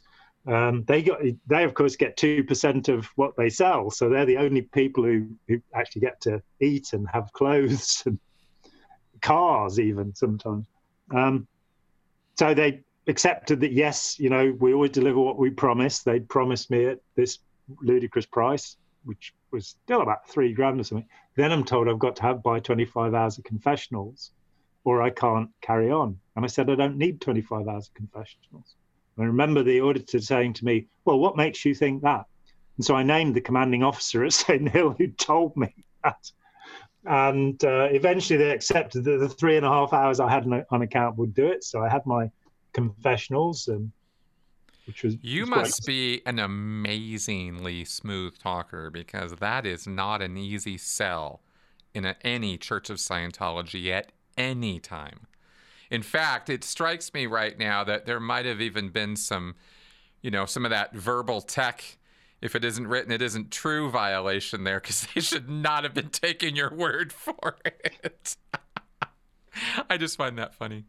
Well, I could, I could quote Hubbard, you know, mm-hmm. you know, um, and I could always find the policy letter that would support my point of view because let's face it, anything he said he will have contradicted. So, you know, damn straight. Uh, That's exactly right. You were you were spot on. I'm not. I'm not. It's not a criticism. It's just kind of funny the, to me. You know. Well, and it, it's you know, of course, I ended up talking a lot of people out because I'm a smooth talker, and uh, you know, that, what are you going to say? But you know, when they tried to recruit me into this organization before, you know, in the couple of years before I was I was banned from doing that, luckily. Um, though even that they waived for me. Actually, I was invited to join Hubbard's personal staff after the LSD thing, uh, go over the rainbow, and I accepted. I said I'd go and play drums in his band for the, for that bloody awful album that poor Chick Corea wasted two years of his life on. You know, one of the greatest musicians in the world, spending his time. Thank you for listening. I write loads of spew. Um, the, and the thing about the evil being, you know, about the priests persuading people that they've got devils and having to pay a va- vast sky high price, was it, for some priestly begons? And all they need to know is about the evil purpose. And all they need to know it was L. Ron Hubbard's evil purpose. And exactly. For those of uh, you who don't know, John's literally quoting L. Ron Hubbard lyrics from songs that were recorded in the 80s uh, from his, you know, his lyrics or whatever. The, the professionals. Um, the yeah. um, The Road to Freedom. It's called, right. and, and it's well well worth laughing at. It really Yes, is the most is. dreadful. But I was asked to go and play drums on that, and then they said, um, "Oh no, you need to sign a seal contract," and I said, "It's not going to happen," and that was the end of that. But um, so I, you know, I, I go and I, I do my confessionals, which, was very embarrassing because they'd assigned an auditor to me who was a friend of mine, and um, and in female form, and uh, you don't like to talk about those kind of things with young ladies, you know. So I, um, three and a half hours did it, and I was ready, and I did OT one and went, oh really? okay. All right. So I got into OT two, and you know, oh, you're kidding me. You get the the clearing course film. Now let's now let's go ahead and give the audience a little taste here You have a because uh, yeah, because OT levels have also changed. They've been a little malleable over the years. What was OT one for you? Do you remember? Well, it, again, it was like the Sunshine Rundown. It's just one of those walking around and noticing things. That's right. of- That's right. It's ridiculous. That's right. And, Please you go know, on. OT2, what Hubbard had done was that um, grade six, the clearing course, the original OT1, and OT2 were all what are called goals, problems, masses. Now, the best example of these is given by Shakespeare to be or not to be. And the idea is that you'd be implanted with these double binds, and Hubbard knew about double binds, believe you me. And that would have made you incapable of making a decision. You'd be given a shock while being given the two opposite poles of what he called a goals, problems, mass. These were actually procedures that were developed in the late 1950s and 60s. And he then dumped these huge lists. And he said it was like digging a trench. You just had to go in there day after day after day. Remember, I interviewed um, the first man who was held to have successfully completed the clearing course, uh, John McMaster, the world's first real clear, 1965. And he said to me, he said, Well, I, I don't know why he chose me, but one day he said to me, Right, John, you finished. And so I attested clear. And uh, he, he did talk like that, by the way. he was a beautiful Durban accent. Um, and as gay as anything you have ever met in your life. He, you know, he was. He wrote me a ferocious letter because I interviewed him and I said, uh, you know, it's okay to be gay. You know, and I, I wrote to him and said, there's even actually a group in LA that call themselves the Gay Theatre Association. So it's fine now. It's not against the law. And I got a seven-page incensed letter explaining that he had never been homosexual in his life. I then had a conversation with Otto Roos, and he's, he called his secretary over and said, "What did John say to me on the phone?" And it was obscene, uh, but it was most certainly gay. You know about what he wanted to do with Otto's lovely member. Um, but you know, he was still he was still caught up in you know the horrible way that homosexuals were treated for so long. Um, I got a phone call from a guy who's a stage designer in, in Hollywood, a set designer in Hollywood, in the mid 90s. And this guy said, he said, I was one of the first 10 clears. And he said, seven of us were gay. Seven. And uh, he said, we used to call ourselves the queer clears. And he said, why do you think Hubbard chose us? And I'm going, come on, go figure. People he can blackmail. It's 1965. Interesting take on all of that. I had never mm. heard any of that. All I knew about was John McMaster. That's fascinating. Yeah. But what they had to do was go through these lists month after month after month after month. And yeah, OT2 takes a long time. It's one of the it's one of the longer ones. well, it didn't take me a long time. I think I did two days on it. And um, Well, okay, usually for us normal mortals, it takes a long time. I just, you know, I, I, they would, I think they were, you know, because in the natural clear period, they wanted to push you through anything that was solo audited, anything you did to yourself. They wanted you through as fast as possible so that you could rack up some 200 pound an hour stuff on That's OT. right. And OT one, two, and three, you do on yourself in a room with an e-meter. It's just you and the command yeah. sheet, and you have a procedure to follow, and you follow it, and you turn in a report every day as to what you're doing, and they monitor your progress that way. OT4 and OT5 are somebody else auditing you, and that's where the big bucks come in again. Uh, I think OT one, two, and three now is as a package is about twenty five thousand dollars or something, wow. but they'll charge you about four thousand five hundred to five thousand dollars for a 12 and a half hour chunk of auditing for OT4 and OT5. Mm. And and so you can see the escalation of prices very very quickly. Yeah, and and I mean I, I took with Lillian Collins, who was married to the head of Collins Publishers, the biggest publisher in the world, uh, now Harper Collins. And she said to me, I, I always wondered why it was that it took me so much longer to do everything than anyone else. And I think she told me she'd spent a million pounds in Scientology. And uh, yeah, kind of funny how those people with all the money have so many more folders of auditing seems, than seems the people right, who though, don't. Somehow, doesn't it? yeah. the rich can't have things happen, you know. Um, yeah. So I, I spent three days on OT3. Uh, that was on my OT two or three. Three. I spent on two three. days on OT2, three days on OT3, where wow. I met Xenu and the Body Thetans and all yeah. of that stuff. Then I went and I tested OT3. Nobody had a problem with that. And then two days later, I went in and said, did nothing for me. You know, I'm and I expected I'll retread, you know, have to pay half and do it again, uh, ethics, you know, all sorts of stuff. And the, um, the the salesman, the registrar, who before he became registrar had been the senior case supervisor United Kingdom. He'd been the top auditor in the United Kingdom just a couple of months before, but he realized he could get 2% from selling things to people and it was a better life.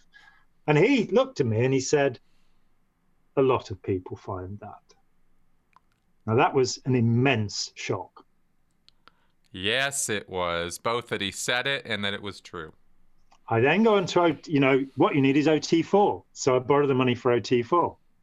12 and a half hours, I'm through OT4. All of the little junky body thetans that have attached themselves to me have been healed, and they didn't have to pay anything for it. So I'm sure it didn't do them any good because free service, free fall.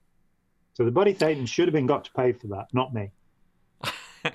okay, now I'm I am very remiss here because we have skipped over Xenu, and how am I not asking you about that? What, you know, you're coming at this. You're Mr. Critical Thinking. You do see through a lot of bullshit, but you're still going along. And then you get the handwritten story from Hubbard, which I believe then, as in now, the course supervisors are there watching you like a hawk because they know this is going to be interesting and you read this and you look up and what happens? Well i looked up and a guy i knew had walked into the, the dungeon which was this drab little place um, and you know halfway under the what they call the castle some castle at st hill i've seen real castles. Um, and this guy walked in and he looked at me and he could see I was reading OT3 pack and he said, um, It's like Colin Wilson's Mind Parasites. I'm going, Whoa, because I'm reading this stuff and going, This is a bit weird. But he then quotes a novel I happen to have read. So that was quite interesting about these little creatures that feed off your thoughts. And something about that made me believe that there might be something in this that maybe he'd, you know, it was in fact interesting. It's a coincidence. I don't think there's more to it. Um, so yes, I, am introduced to Xenu and all of this stuff, and and it's kind of gone off the rails. That through Dianetics, through the grade processes, I'm happy to believe in reincarnation, in past life memories, and all of that. But the body thetan stuff starts bothering me a little bit. But you know, I talked to a guy um, a couple of years later, you know, after I'd left, um, Derek Geiler, and and he, lovely guy, and he said that um, he was a 50s Scientologist, and he said most of us, when we saw this stuff, went, he's he's gone around the bend. Um, but you know, I thought I'll check it on the e meter, and it read. So I did it, and I looked at him, Derek Guy, I think.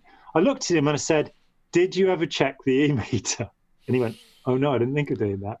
And I told him, you know, about how the the meter generates about half of the reads because it's made from such cheap components. A friend of mine made one with all the most just the the jewel that they used to put the needle on cost more than all the parts for Mark V e meter.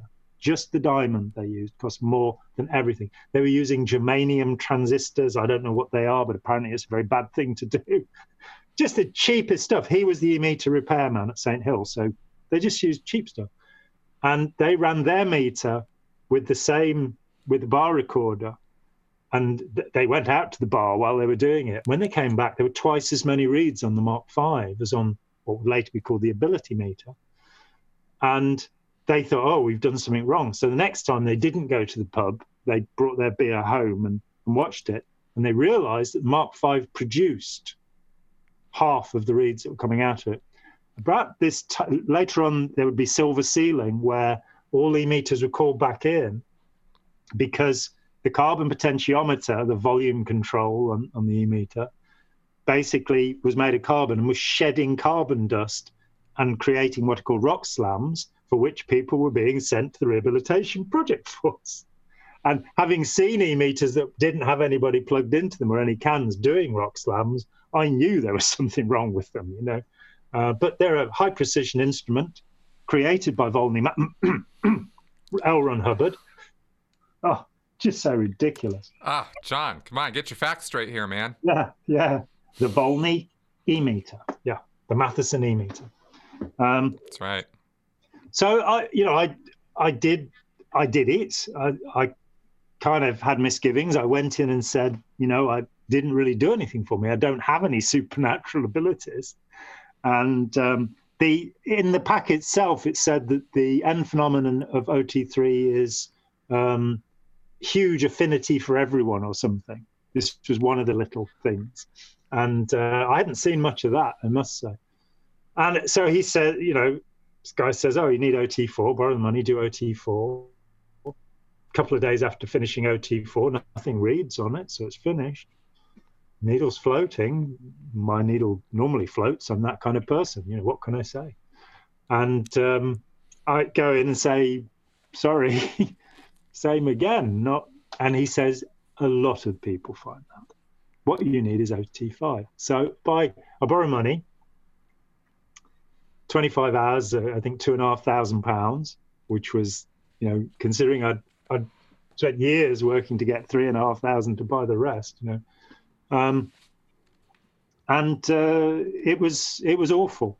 The um, the the guy auditing me, it's a guy called Mike Austin, um, smelled, and he couldn't open the window to the room. Now it's interesting that actually the windows opened onto the you know, the, anybody could walk past. It was on a walkway, so people were doing OT session, OT5 secret sessions, and anybody could stand outside the window and hear them.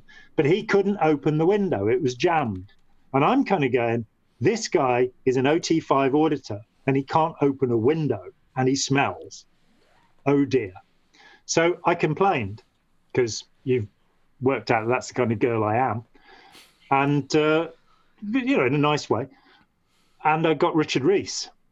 Richard Rees at the time was the senior case supervisor UK. He only had two people he was auditing. In the morning, in the afternoon, he did me, and in the morning, he did Van Morrison.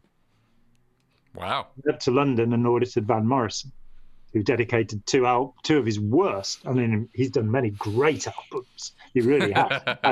but the 80s is a very slumped period for Van Morrison. Yeah, exactly. And the um, inarticulate speech of the heart is relatively inarticulate, actually. Um, wow. Just as, a, just as a point, I, I looked up, and 2,500 pounds in 1979 is 12,700 pounds now. Hmm. Valuation yeah. in well, terms of inflation value. It was 1981, so, if you want to get really accurate. Ah, 81. Okay, good.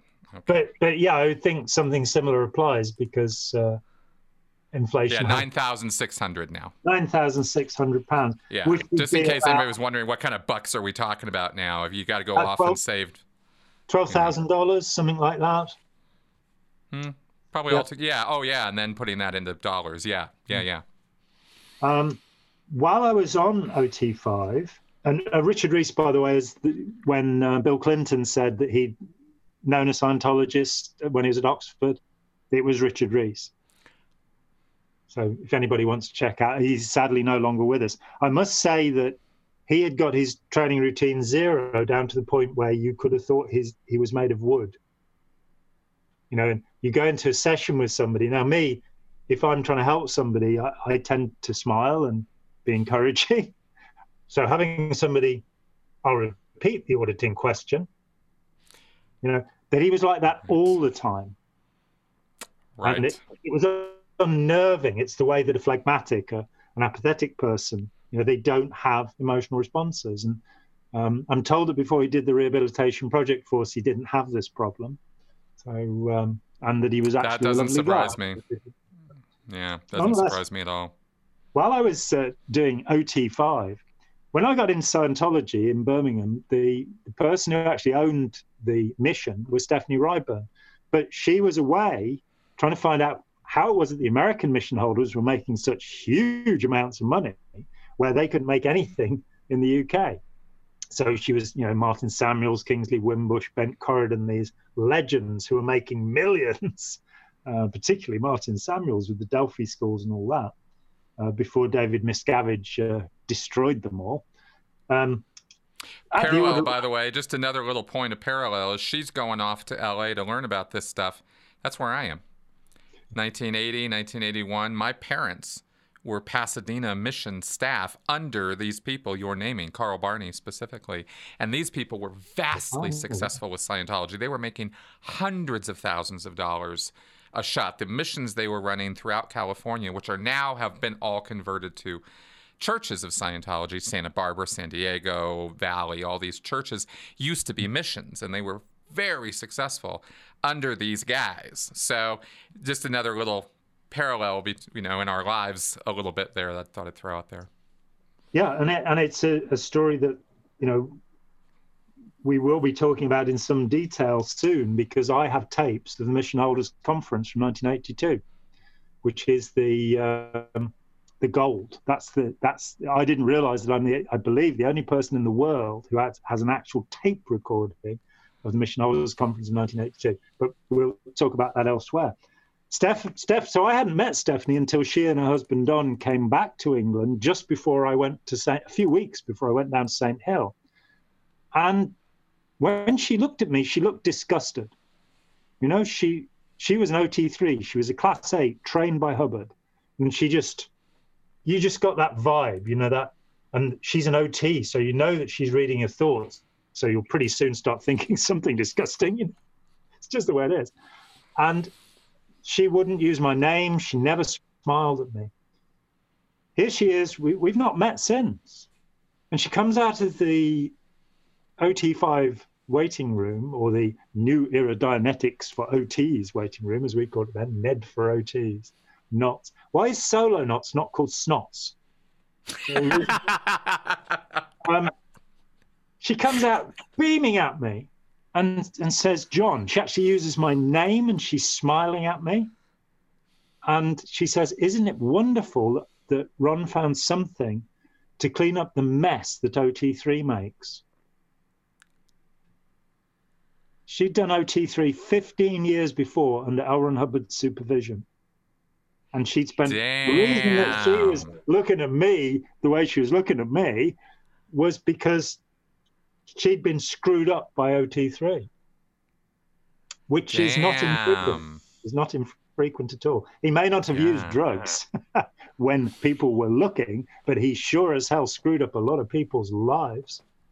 Um, so wow. I, I came away from that. The, the next episode was uh, having Lee Lawrence, who I'm willing to uh, make pejorative statements about on any day of the week. I, I'm pretty sure he's no longer with us. He'd be about 112 if he were. Um, he was a moneylender of of the the worst kind, and he was the, the same registrar who sold me OT4 and OT5 now wanted me to borrow seven thousand um, pounds to do so. What that's about thirty thousand now, about forty thousand dollars, what have you. And they got the check, and it came round, and they spent thirteen hours in my apartment trying to convince me to take this check to pay for, you know, whatever OT six and seven or whatever it was, and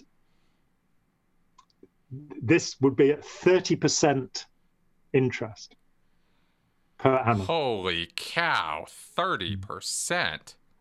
Yeah. Yeah, With thanks, no thanks. Oh. Yeah, so I had a thir- 13 hours with these guys. I don't, I don't think we had anything to eat during that time. You know, it's, uh, and uh, but I showed them the door. You know, and it, thing, things were, you know, I wasn't really all that happy. I still believed somehow that Hubbard had the answer. But by this time, noise is starting to be made. We're, we're starting to hear that this terrible thing has happened in San Francisco, the Mission Holders Conference, where the wealthy mission holders have basically had their missions stolen from them. I believe Martin Samuels even had his Rolex watch stolen from him. Uh, Ben Corydon's bank account with $900,000 in is gone. Uh, his $2 million building, which I did help him get back. And Ben, if you're watching this, I'd still like you to pay the bill, mate. You know, because that wasn't really very good, was it? You know, here we are. That was 1991. Um, still, bless him. What can you say about mission holders? They're people who made a lot of money by getting people enslaved in Scientology. Yes, they Um, did. Yes, they did. there we we saw David Mayo was declared suppressive, and it had been made very clear that he was the heir apparent. Hubbard had made it clear that, that this was the guy that was going to take over from him, and we'd had the little film with with David Mayo in the, the sort of not really acting very well with the, the Homburg hat on and the suit, and you know they're kind of somehow meant to be a Bugsy Malone gangster, I think, with the great It was music. the. Uh, I think that film was called The Secret of Flag Results. And he was acting like the senior tech guy or the senior the senior case supervisor guy.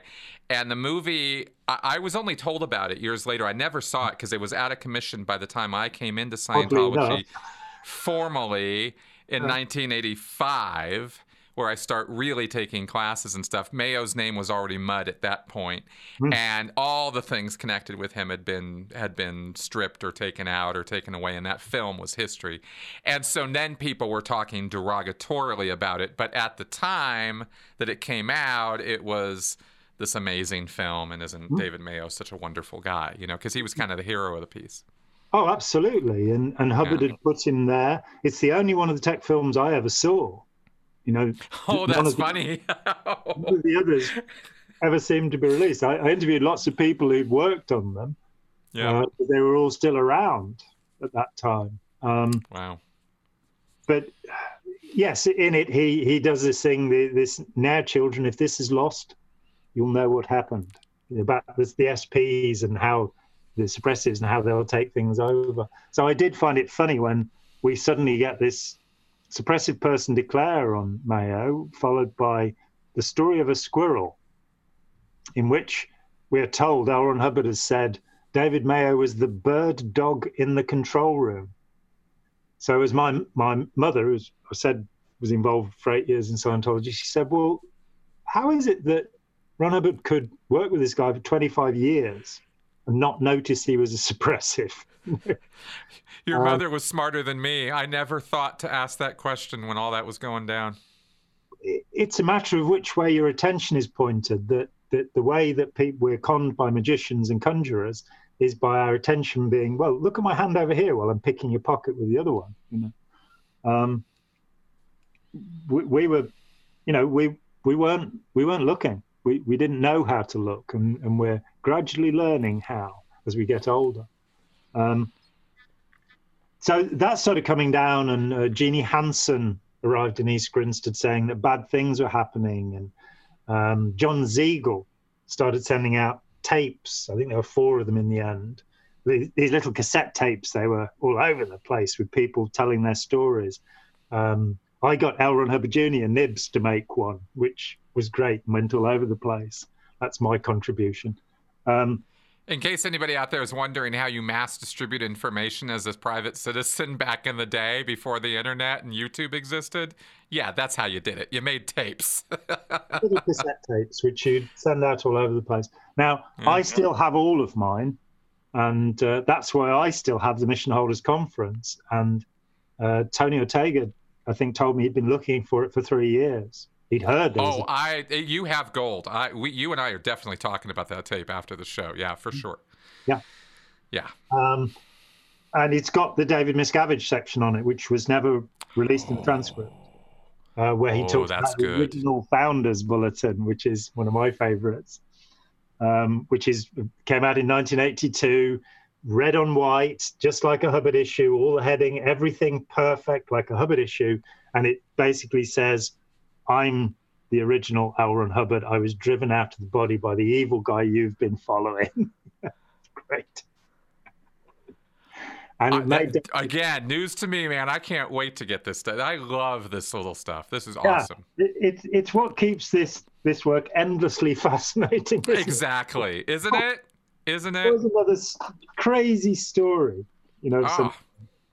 some, um, every time you think, every time, I have never found in all the years of my life, and I guess I get to say there's quite a few of them at this point, I've never found a statement that does that just keeps on giving like this one, which is Scientology is always worse than you think.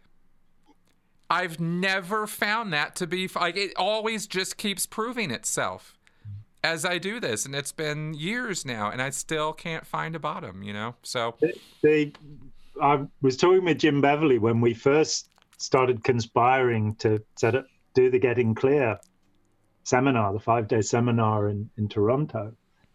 He said to me, you know, he's written, I think he's written 18 books or something now. He said that he he really just this you know and this is sort of 2014 he really wanted to write that book about scientology because it was so much more interesting than anything else he's written about the moonies the jehovah's witnesses all sorts of Christian things, uh, um, but but nothing has the kind of pure amount of stories.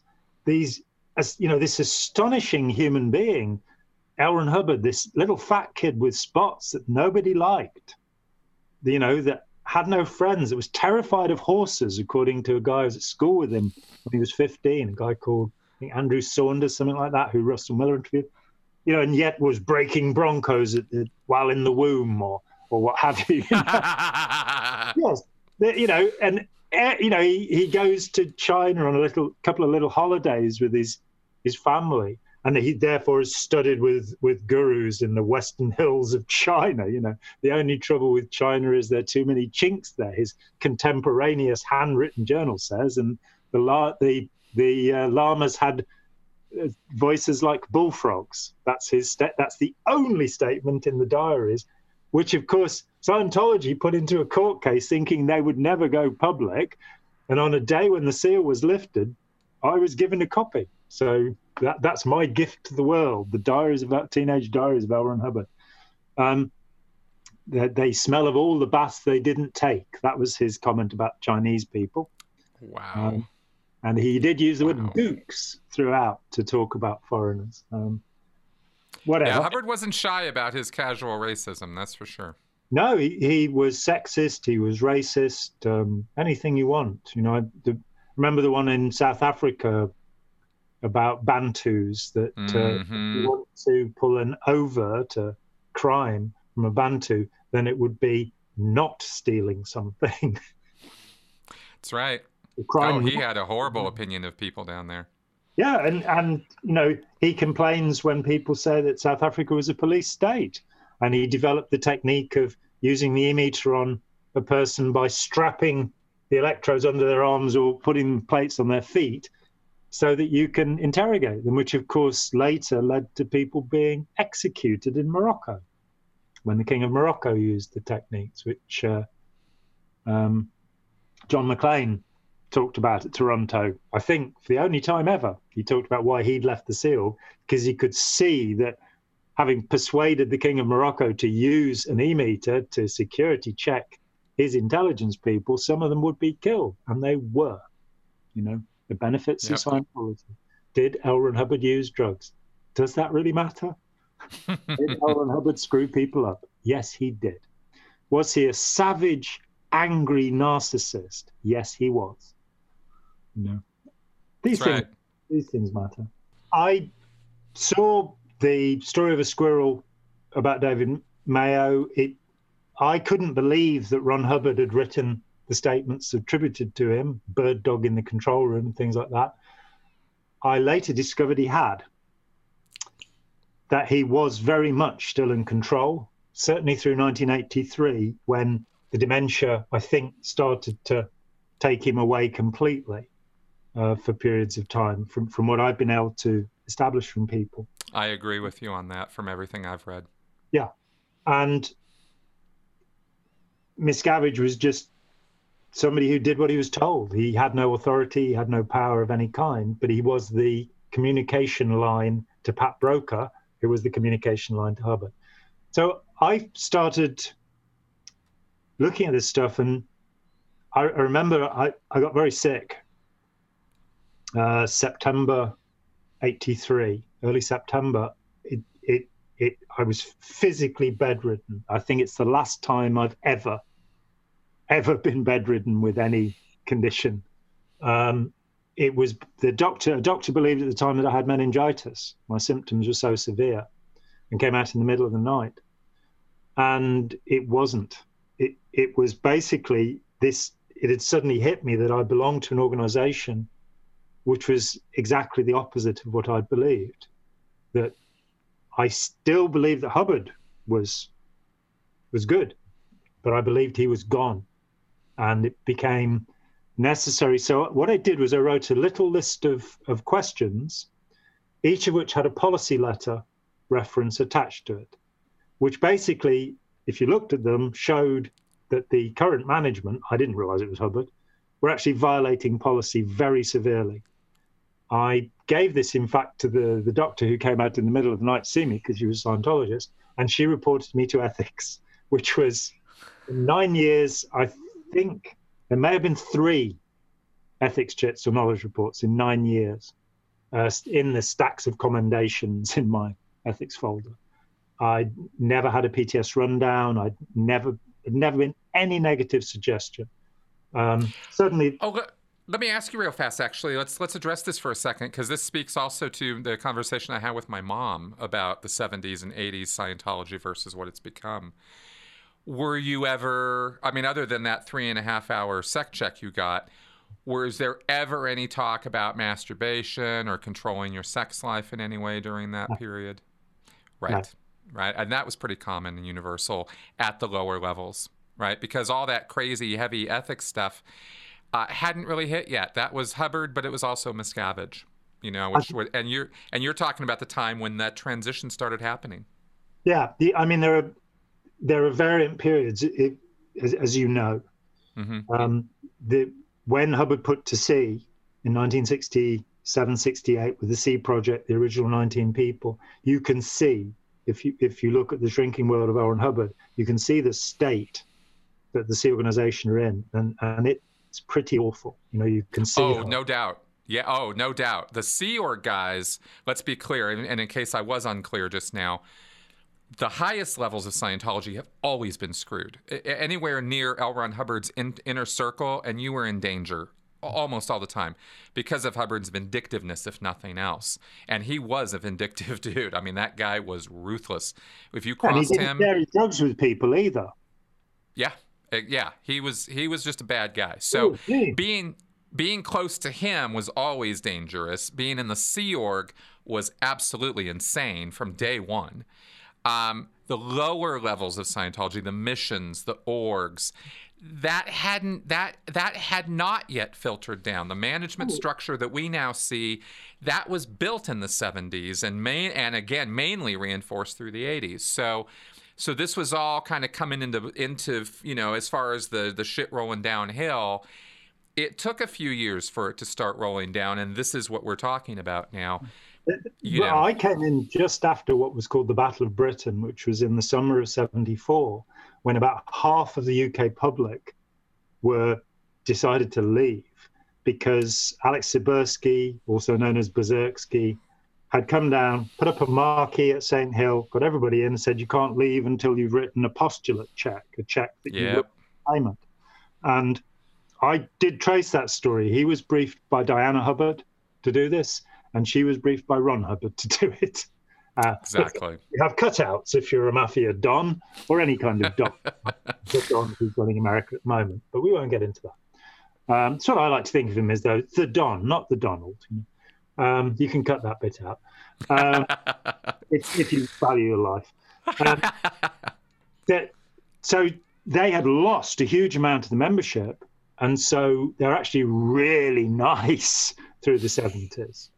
And yep. it's only when Hubbard realizes that the Guardian's office are going to prison, including his wife. His wife signs the stipulation of evidence, 217, 219 pages, Con- the longest confession I've ever read in my life, so that he will not be indicted.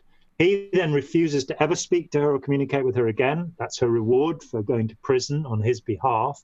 And he becomes utterly paranoid that they're going to catch him. And so the paranoia brings up a, a new system, which is basically that now the messengers, the teenagers who are with him, they're the people he trusts. He doesn't trust anybody else. And he's got to get rid of the Guardian's office.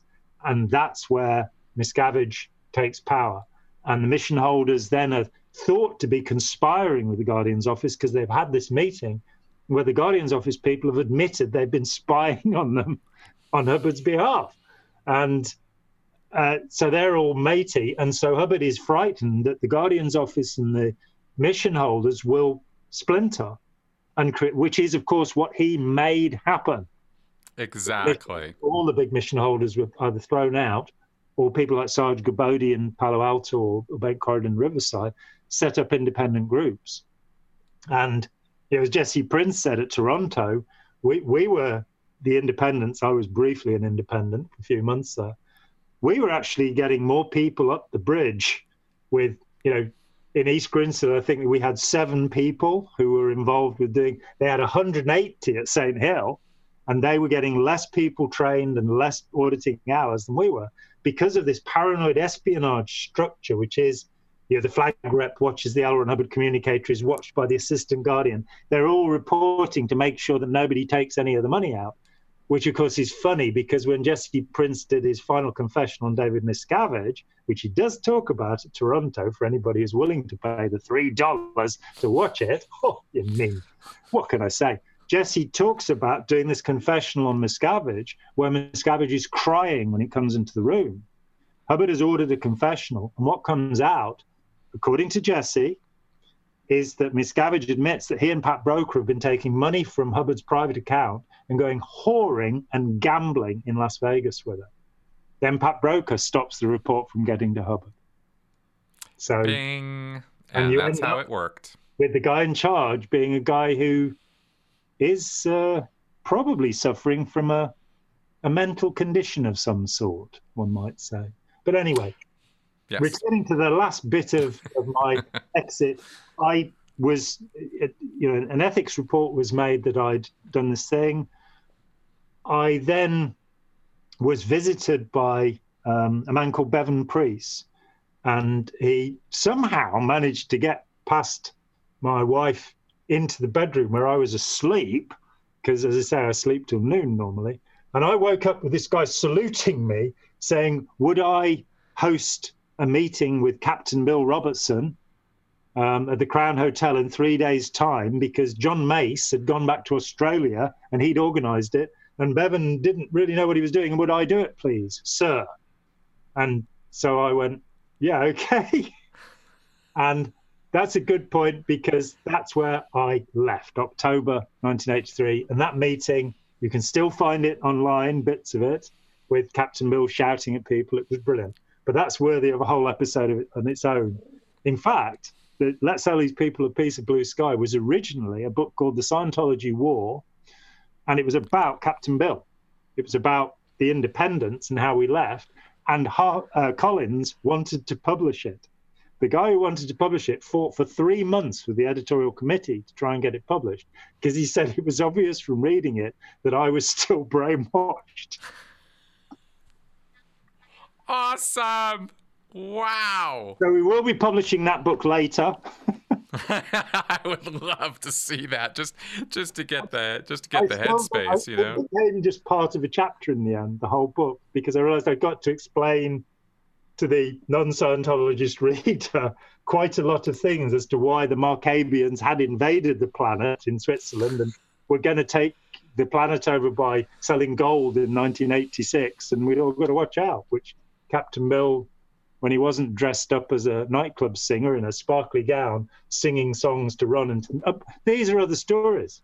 these are other stories which yeah, we're gonna we're gonna definitely get get there because it's crazy stuff. I mean, that like you said, every time you think you've seen bottom, there's something else to talk about with this stuff, and it really is impressively horrible.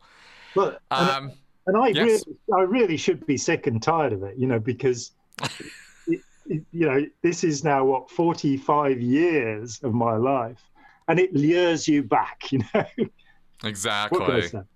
They pull you back in. Um, okay, folks. Here's what we're gonna do. Uh, you know, Jon's story, of course, is action packed, and there is a ton of stuff here, and we have not actually even got halfway through it. And we've gotten to the point now where Jon officially has left Scientology. And so what we're going to do is we're going to split this up into a couple parts. And so we're going to do part two in a in a couple weeks, or you know when we uh, when we get that done and get it to you guys. We're not going to make you wait for a long time. but um, but yeah, we want to get this done, and we want to have the time to give it justice, right? I mean, it took me, you know, like what eight hours to tell my whole personal story. I want to give Jon the justice of telling his whole story too. So, um, so we're gonna wrap up right now. But um, if you have any questions, comments, or feedback about this episode so far, be sure to leave it in the comment section at YouTube or at sensiblyspeaking.com. And I will be posting this, and Jon will see it, and perhaps he will comment on some of your questions on YouTube as, after we post this thing.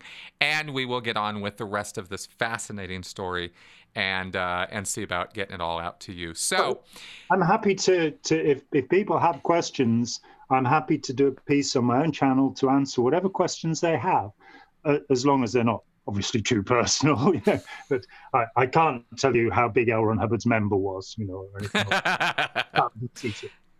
Excellent. Well, let's put it out here then. How do people reach you directly, or how do they, how do people reach out to you with questions?